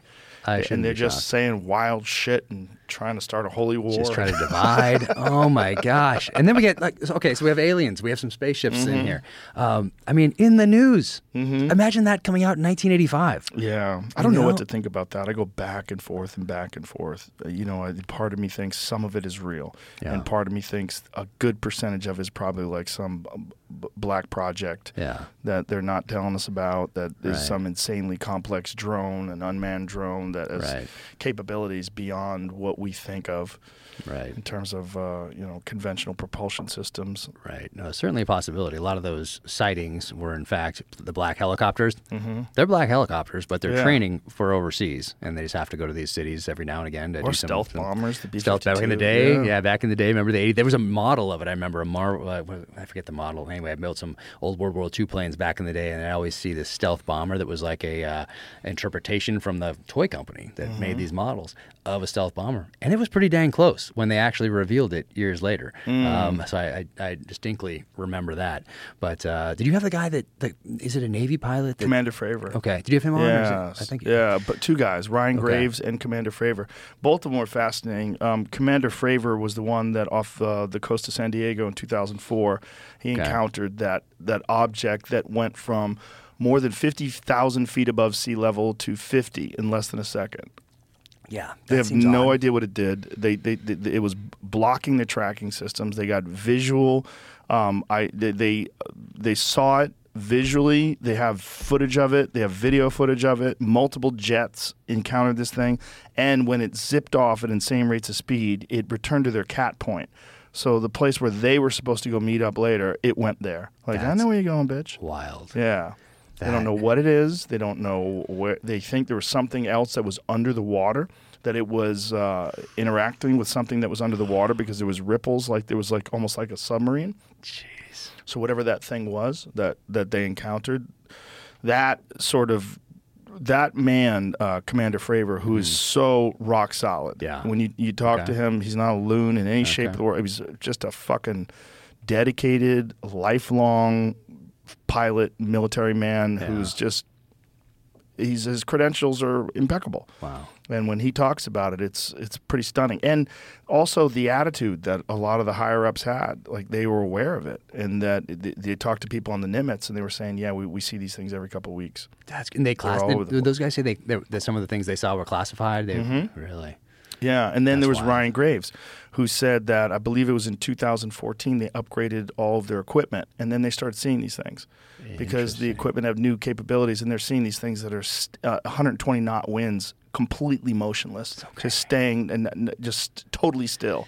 Which is like how no no heat signature, no visual means of propulsion. They don't know what the fuck these things were doing, moving at insane rates of speed occasionally, um, f- shadowing them. They try to find them. They try to catch up and they take off. They couldn't keep up with them. They don't know what they are.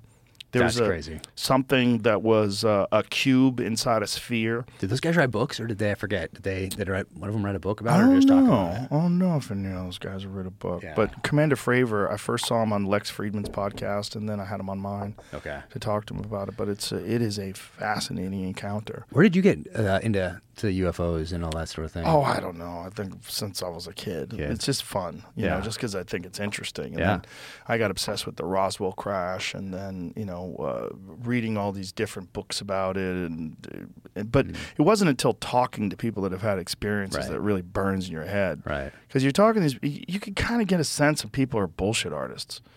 You know, you kind of get a sense. The Bob Lazar one's the most bizarre. I don't know that. Bob Lazar is the gentleman that worked on Area S4, uh, Site 4, Area 51. He worked back engineering with this thing that they said that they had recovered.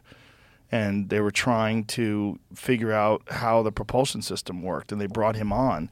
And they don't tell him what these things are. What it is like, hey, tell us how this works.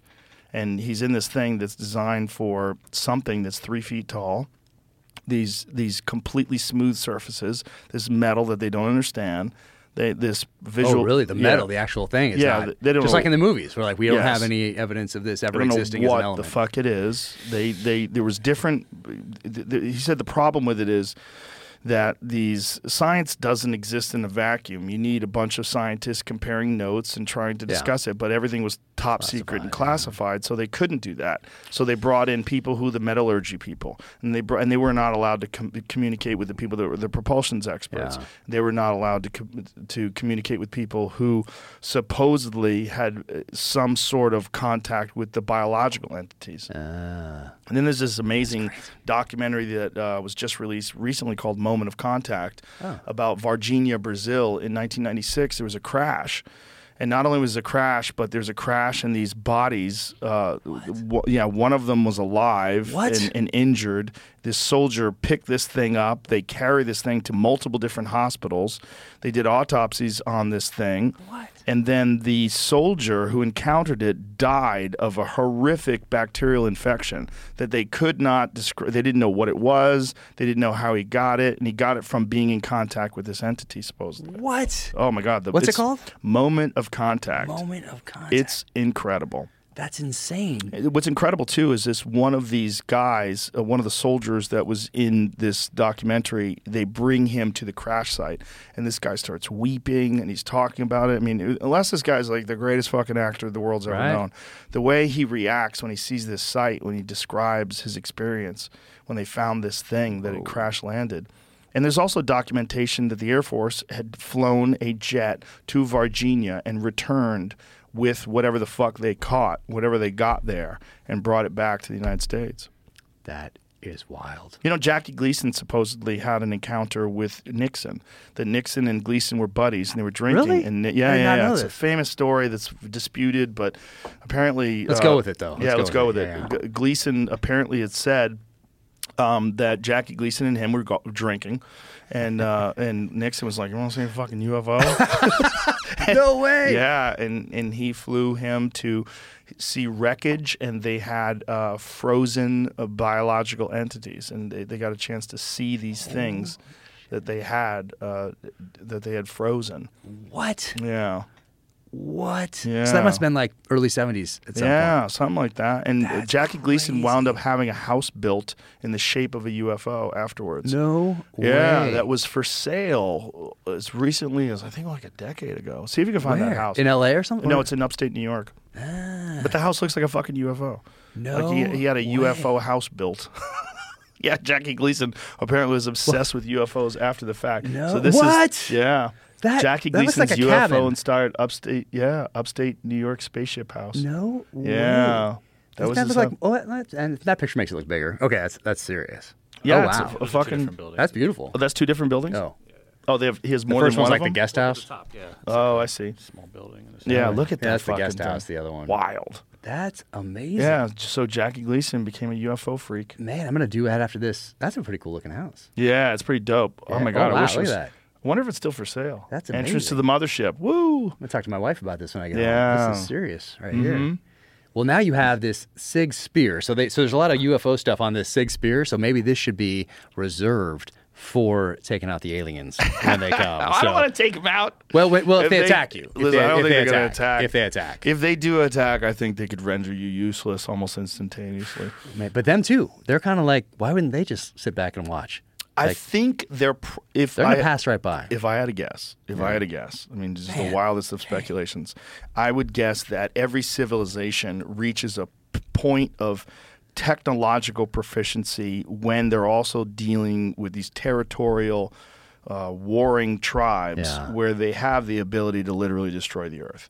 And that if this is a natural course of progression for intelligent beings, they get to this point, there's a transition where it gets very dangerous. And if I was from another planet and I was monitoring this, I would be there to make sure that they don't launch. That they don't and that's see that's the theme of the Mothership Comedy Club is that the rooms are called Fat Man and Little Boy. And the reason why the rooms are called Fat Man and Little Boy is because that is a specific moment in UFO folklore when the aliens start arriving. After the detonation of those bombs, that's when you start seeing this massive uptick in sightings. Really? Yes. And interactions with fighter pilots and and, and, and these different um, m- um, military bases that have uh, nuclear programs where the bases get shut down and all the power goes off. Yeah, there's like That's wild. yeah, it's it's heavy stuff because if you think that they are they are watching, that would make the most sense. That they see that we have nuclear power, we have the the, the ability to blow ourselves up, and we detonate two we bombs, and then they're like, okay, let's fucking let's let's go monitor these, these assholes. Let's go make sure that they don't do anything that's going to affect the rest like of the universe. One country right now has them. Let's fucking sp- No specifically way. concentrate on them. And then they have sightings in the Soviet Union when the Soviet Union has the capabilities. And No yeah, there's a there's a ton of documented sightings and these encounters that happen. And then So there's beforehand, also, there's not really anything. Very little. Very little. Really? Very well. I'm sure they've probably been visiting us. If if they do visit us, Yeah. I would imagine they've been visiting us forever. Like, look, they've got engines. Look, they've got guns. Look, they've got this. You know, it'd be fascinating to watch. Like, look at these territorial apes with nuclear weapons. Like, that's it's the time to watch. Right now, they're probably just sitting back, Yeah. popping that popcorn, and being like, "Oh man, Well, it's getting interesting now." We're getting closer and closer to our, our fucking inevitable demise. Like that's when the sightings are ramped up to the point where the Pentagon has to mm. start talking about it. and they are yes, in front of Congress. yes. I mean, that's Yeah. wild. Yeah. but no one pays attention. No, no one No, pays attention. It's, like let's go back to you know TikTok and Instagram. well, all I mean, they kind of pay attention, but it's not. There's nothing that you could fucking put your fork into. Right. You know, it's like, what is Exactly. it? You know, like, what- and and eh, are why are they telling us about this? That's also there's a lot of cynicism when it comes to like, why is the government telling us about UFOs? like a distraction. You mean? But what is it? Like, what are they telling us because they really have this information and they, they want to slowly leak it out because this is inevitable contact Mm. moment and they want to prepare civilization? Or is it just horseshit? Is it just they're Yeah. distracting us and this is how they, you know, institute this drone program where they have this, you know, anti gravity device and they, they can move at insane rates of speed? I don't know. I mean, it's just guesswork. That's crazy. Yeah. That's crazy. You get to hear from directly from these guys who've actually seen it, experienced it. Mm-hmm. Yeah. hang out and talk with them for a little bit. Oh, I've talked to quite a few now, quite a few that have uh, that have seen these things and Yeah. had these experiences. But the Bob Lazar one is uniquely compelling. All right. Uniquely compelling because Bob is without a doubt a brilliant guy, right. and and he was a legitimate propulsions expert who it's been proven he worked at Los Alamos Labs, and they tried to hide that. They tried to lie about that and say that he wasn't, but he, he was on the employee roster. He uh, has uh, an intimate knowledge of the facilities. They took him. George Knapp took him on a tour of Los Alamos. He knew where everything was. He he knew the people there. They knew him. Wow. Yeah, it's wild shit, man. Because if he's telling the truth, he says is not one that they've recovered, but multiple, and that one of them they think is really old, and they got it from an archaeological dig. They think that they recovered this thing in the ground. That's movie stuff. I mean, you see that Yeah. in movies, and you know we all watch it in movies and think it's science fiction, but there's a lot of science fiction that has has uh, come to fruition, from Yeah. submarines to going to the moon to you know, also, also space travel in general, flight, just flying. Sure, all of it. Every Man, every and we're just like eh, Buck you know, Rogers. no big deal.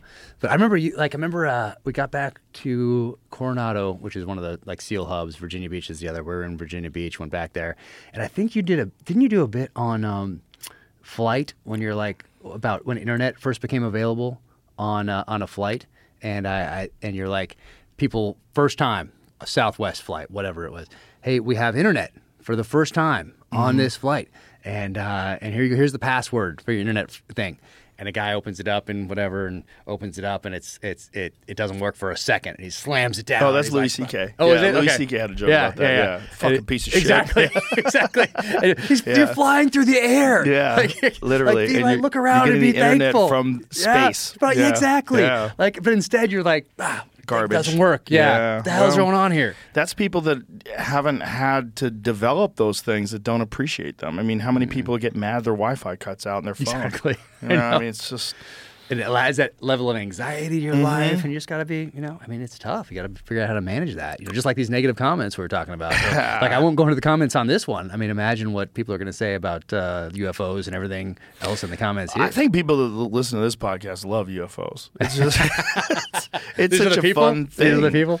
It's such a fun thing to be excited Yeah. about. I mean, and it, it might be the thing that could save us from demise. If if we really are on this path of mutually assured destruction with Russia and with China, with China invading Taiwan, which seems also inevitable. It's terrifying, terrifying stuff. And also if- something in the pages of this novel. I don't think, you, I think you've got. Yeah, you did get there yet. There's a sentence about it in the earlier, in the earlier chapter. So uh, I try to, to uh, just things that are on my mind work their way into the pages of these things as well. So China, Taiwan is in there. Ukraine is in there, of course, and there's some other things that'll be a surprise to people in these pages. But uh, for me, it's a great outlet because I get to think all these things that I'm thinking about or worried about or whatever else. I get to weave into these pages and think about them alone with no interruption. Well, most of the time, there's some interruptions in our house with three kids, dog, and everything else going on. Uh, but it's fantastic. I mean, I, I actually enjoy the interruptions because I know when they're gone, I'll miss them. I'll miss Yes, you know? yeah. Well, that's great. Uh, the, your ability to see that, because sometimes it's hard for Yeah. people when you're in the middle of things Yeah, to you're appreciate building. it. Yeah, you're building, and uh, you can be solely focused on that task at hand. Like in the military, that pendulum. I mean, it has to be on the side of the team because you're taking these guys down range. Your life is in their hands, so you have to be pre- as prepared as you can possibly be to make the best decisions under fire you possibly can. Mhm. But guess what that means? That pendulum is not on the side of the family, Right. over here. Right. And so they're doing all those other things. Uh, so you have to have a very supportive family that understands that hey, you're going to Iraq, you're going to Afghanistan. Your best friends are in that trench with you to the right and the left, and so that pendulum has to be over here. You owe that to them, their families, the country, the mission, the team. Um, but uh, when, but uh, once you get out and you know can start build, but it's it's about any business. You're building and you're solely focused on it and your family's over here and sometimes that does take a take a back seat when you're building but for me i know that yeah i'm going to miss those times i'm going to miss all those interruptions in a few years here Oh yeah, for sure. I mean, I I miss the. I mean, my kids are teenagers now, but I miss them when they were little kids. It was just Yeah. the videos you could watch. I know, now you can go back. on your phone. and apple puts it right there they put those little memories or whatever Mhm. that pop up and Yeah. things you've almost that i've forgotten about in a lot of cases pop up on there and i go oh and i stop I stop what I'm doing, I watch it, and then I send it to my wife. You know, I send Yeah. "Hey, did you see this? Apple, That's Apple what's found so this memory." too, because because of you know a lot of people have iPhones and they've had them since 2007 or 8 Mhm. whenever they came out. Yeah. Like that's a long history of your Yeah. iPhoto that you can pull from and Yeah. get these wild memories. I mean, yeah, daughter was born in 2005. I got my iPhone in, I don't know, 2007, something Yeah. like that. And uh, so same thing. And they get you early. Once you're Mhm. Apple, they like they get you. You know, they get everything's in this cloud eventually, and then they've got you for life. And Mhm. so The now I got- walled garden. Yeah. So I've got the couple phones now since uh, you recommended that that to me. I haven't committed to the other one yet, which I need to do. Yeah. Uh, because that thing's going off. I feel very fortunate, very very fortunate. But I need to commit to that that other number. Yeah, you got to have a phone that only a few people have. Yeah. It's, I think, at a certain point in time, you want to be able to have a phone you check every now and again, Mhm. but to have a phone where your wife has, your Yes. best friends have, Yeah. and then don't let anybody give that fucker away. Yes. Yeah, I tell it like if I get a group text, Yeah, exactly, and the there's a group group text. text. with someone, who I don't- hey man, this It's guy wants to number. talk to you about a project, And it's just a number, not a name. yeah, I block that person. I say, all right, well, you're off the fucking list now because you just uh, connected me to some asshole from a tech company. You, Uh, you have to. Yeah. how are you supposed to live? Maybe not even an asshole. Maybe a nice guy, but Yeah. Isn't. It's not his fault. But, not self-aware enough to realize well, that it's that's not appropriate. Some people don't understand what it, it's like to like. I'll leave a podcast. I'll have 150 text messages, 140 text messages. It's nuts. Dang. Yeah, I've had days where I've had hundreds of text messages. Wow. You can't keep up. It's not possible. Nope. And some people abuse the shit out of that. And they're, hey man, you fucking you're ignoring me. I'm like, dude. Do you, if you could see the volume of emails and direct messages, it's like, do you want to be a normal human? Because if you want to be a normal human, mm-hmm. you cannot keep up with all that stuff. Impossible. Especially if you want to be a person that does what I do, perform. Yeah. You want to be funny and do do podcasts, and I can't be checking that thing all the time. And you got to you create I'm a doing a podcast for hours. I'm locked in in a conversation Yep. like we're having one right now. Phone's not going. Yeah. Phone's on. Phone's on airplane mode, and And, then I that. leave. I gotta have dinner with my family. I got shows. I got, got this. shows, I got two, that. two shows a night sometimes. Yeah. I mean, that's in- incredible. So now, I mean, it's not nearly at, at your level, but I certainly see it. And I'm going to do that thing where I miss the 80s. I mean, I, if I could go back in time, I'd go back to 85, and I would Really? just stay in 85.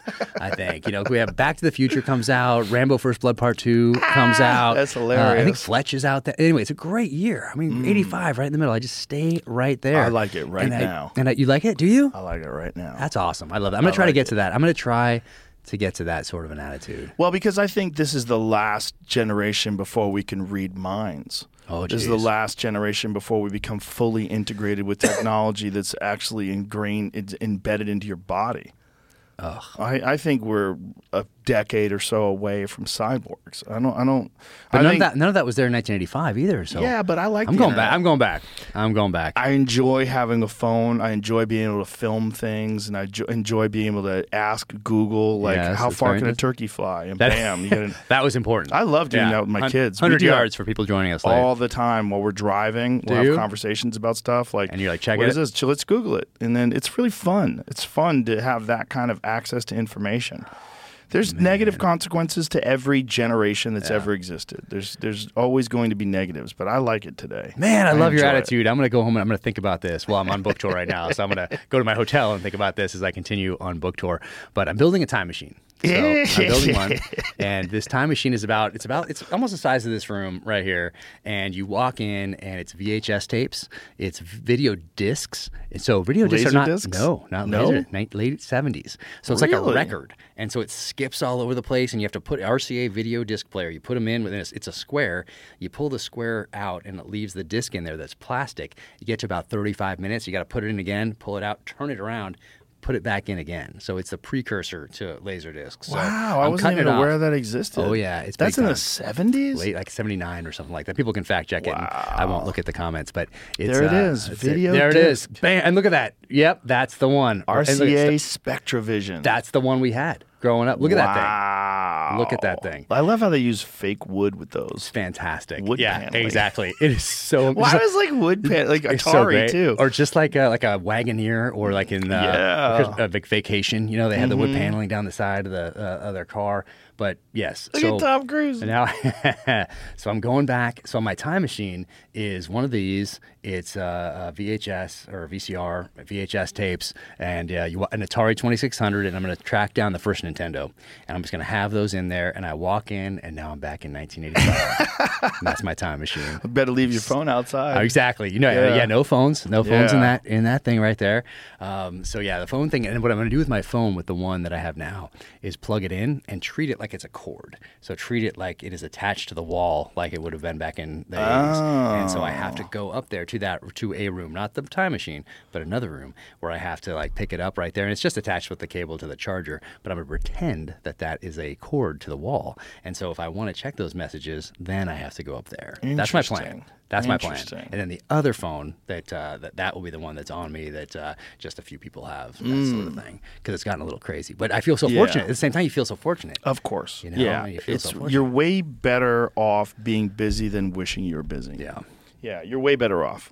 I think the the you not being able to work out thing scares me because for me, I, I need it for mental health. Yeah. I have to. I have to do some sort of physical exercise, just sort of wring out the tension and anxiety in my body. And if I don't do that, I go crazy. I should. I should be doing that, and I know I should be doing that. But right now, it's shot out of that cannon every morning, and then it's when it's quiet, it's when everybody's in bed. So that's Maybe you could just like enforce a certain number of calisthenics you have to do every day. I Like- started just getting out of bed and doing some push-ups and sit-ups and stuff like that, and I did that for like two weeks, and uh, and then no, and then it just went by the wayside for But- whatever reason. But again, you're so fortunate that you've you're in this position that you have all this stuff going on. That's like the dream. The dream was.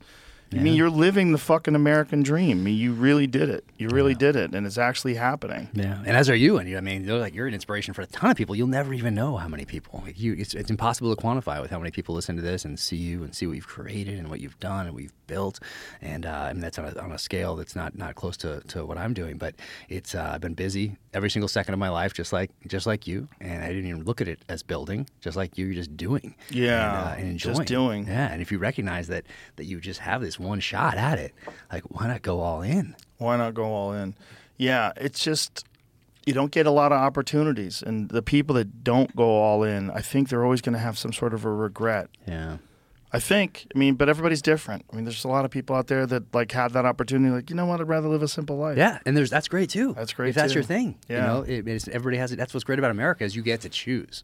Yeah. where most everywhere else in the world you don't. Right. Um, so I think a lot of people forget that here. That no matter where you come from, no matter where you start, it's up to you. You have opportunity here. Um, you're not forced into doing what your father did or Right. whatever else. You're not forced into that because of tradition and socioeconomic status and, and the country that doesn't give you these opportunities. Yeah. Um, but we have that here. And We so once you recognize that uh, and then realize that you've got this one shot, like you got you won the lottery being born here. Like I feel like I won the lottery being born here, not having my buddy give the book to Chris Pratt or having somebody give the book to Simon and Schuster or whatever it was.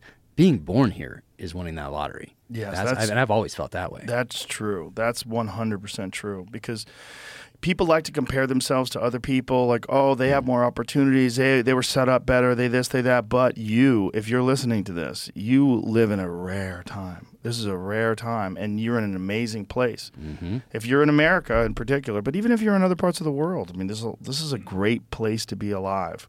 Yeah, a lot of people want to come here for that, just Yeah. for that, because they don't have it where they are. So they do everything they possibly can, sacrifice everything to come here.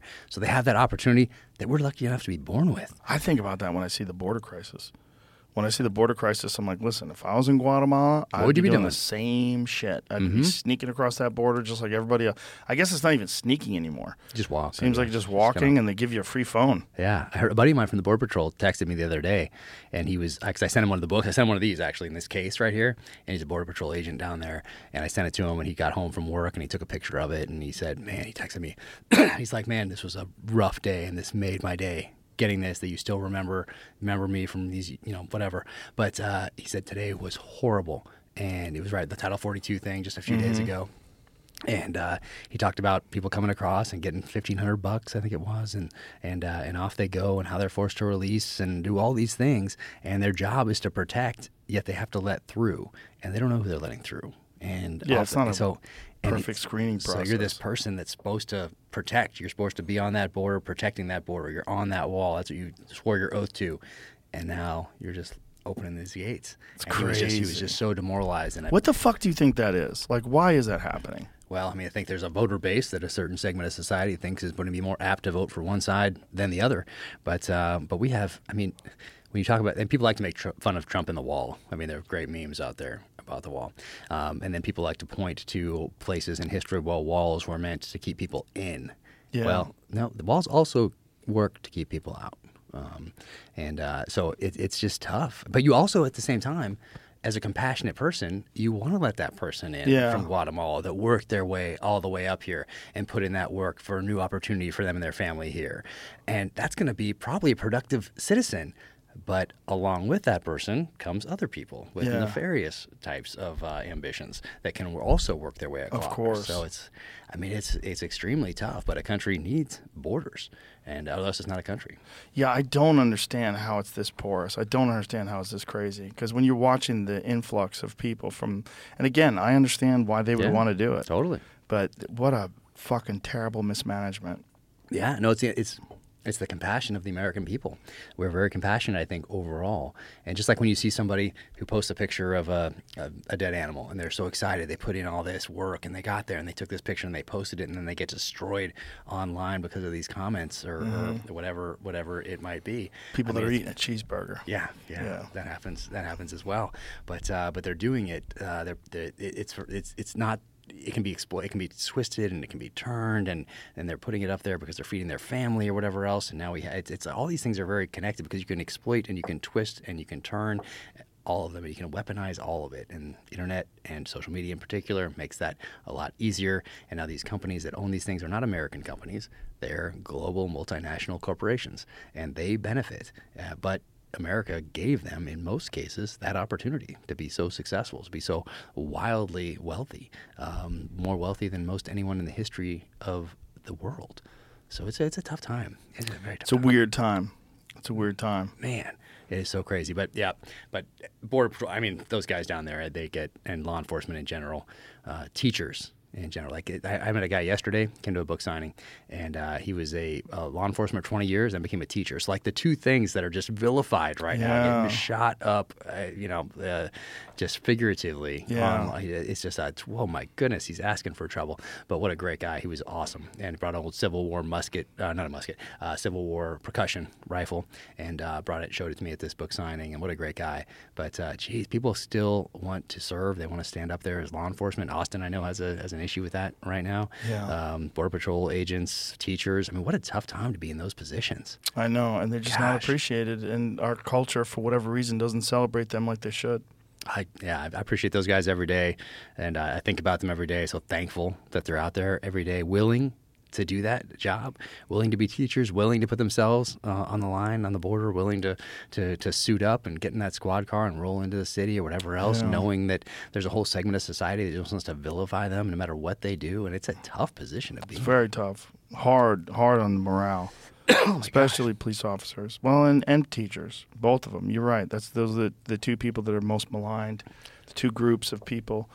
And I think you're drawn to those things for good reasons. All right, right off Mhm. the bat, Yeah, you want to yeah. you want to teach kids or whatever else, and all of a sudden you find yourself embroiled in some crazy controversy, and you're Mhm. like, I just want to teach kids some history or I want to teach them math, Yeah. or whatever it might be. And same thing with with cops. I mean, they're getting Yep. that squad car to protect, and they go out, and people make a mistake, and there's good people and bad people in every single institution and every single organization. Absolutely. It doesn't doesn't matter what it is. But then the the mistakes are vilified and then used to divide a country not just politically. Yeah, it's, Yeah. It's, it's pretty fucked. It's tough. It is tough. Man. Yeah. Man. In Austin here, you guys have that going on right now, right? The Mhm. police. There's like all sorts of stuff going on in the Yeah, in, like- defunding the police. Yeah, right here. A lot of Do you notice it since you've been here? Yeah, yeah. There's a definitely a decrease in police presence, and my friends that have had issues, you know, they said the wait time is insane, and it's not good. It's- That's wild. And also, how about outside where the comedy club is? Is that uh, Well, we hire a lot of Austin cops for the comedy club. I, Oh, I, I wanted to hire them to Yeah. show them that we, we care and we respect them, and Right. we want to give them uh, employment. And so, guys that are off duty, they work there. nice? So it's nice. Oh, that's cool. That's cool. It helps a lot, and it also keeps the club safe. It's good for everybody. Oh yeah. Yeah. That's why I worry about the uh, like book tour. Um, I, there are a lot of cops that come, thank goodness, that are in the audience because when I'm doing a, a signing, it's like I'm looking at that person. I'm so thankful. I'm shaking that Mhm. hand. We're getting that picture, and uh, but also that means I'm not paying attention to anything Yeah. else. So I'm lucky that there are a lot of cops in the audience that are looking out for me, which is very very cool. I mean, Salman Rushdie, remember Salman Rushdie in Mhm. the '80s with the Satanic Verses? And then just gets attacked recently. Yep, Yeah. last summer, last stab, stabbed in the neck and face and lost Yeah. an eye, and I'm not sure Mhm. how he's doing right now. But that's all those years later. I And know. Enemy doesn't forget. They do not forget. So Not at all. Well, listen, brother. Thank you very much for all you do, and thank you for your awesome books. Thank Only you. the Dead. It's out right now. You can get it. Like I said, I'm in the middle of it, and I love it. awesome. I love all your stuff. you are awesome. Thank, you, brother. Appreciate you very much. Thank you for everything. All right. Take care. Bye, everybody.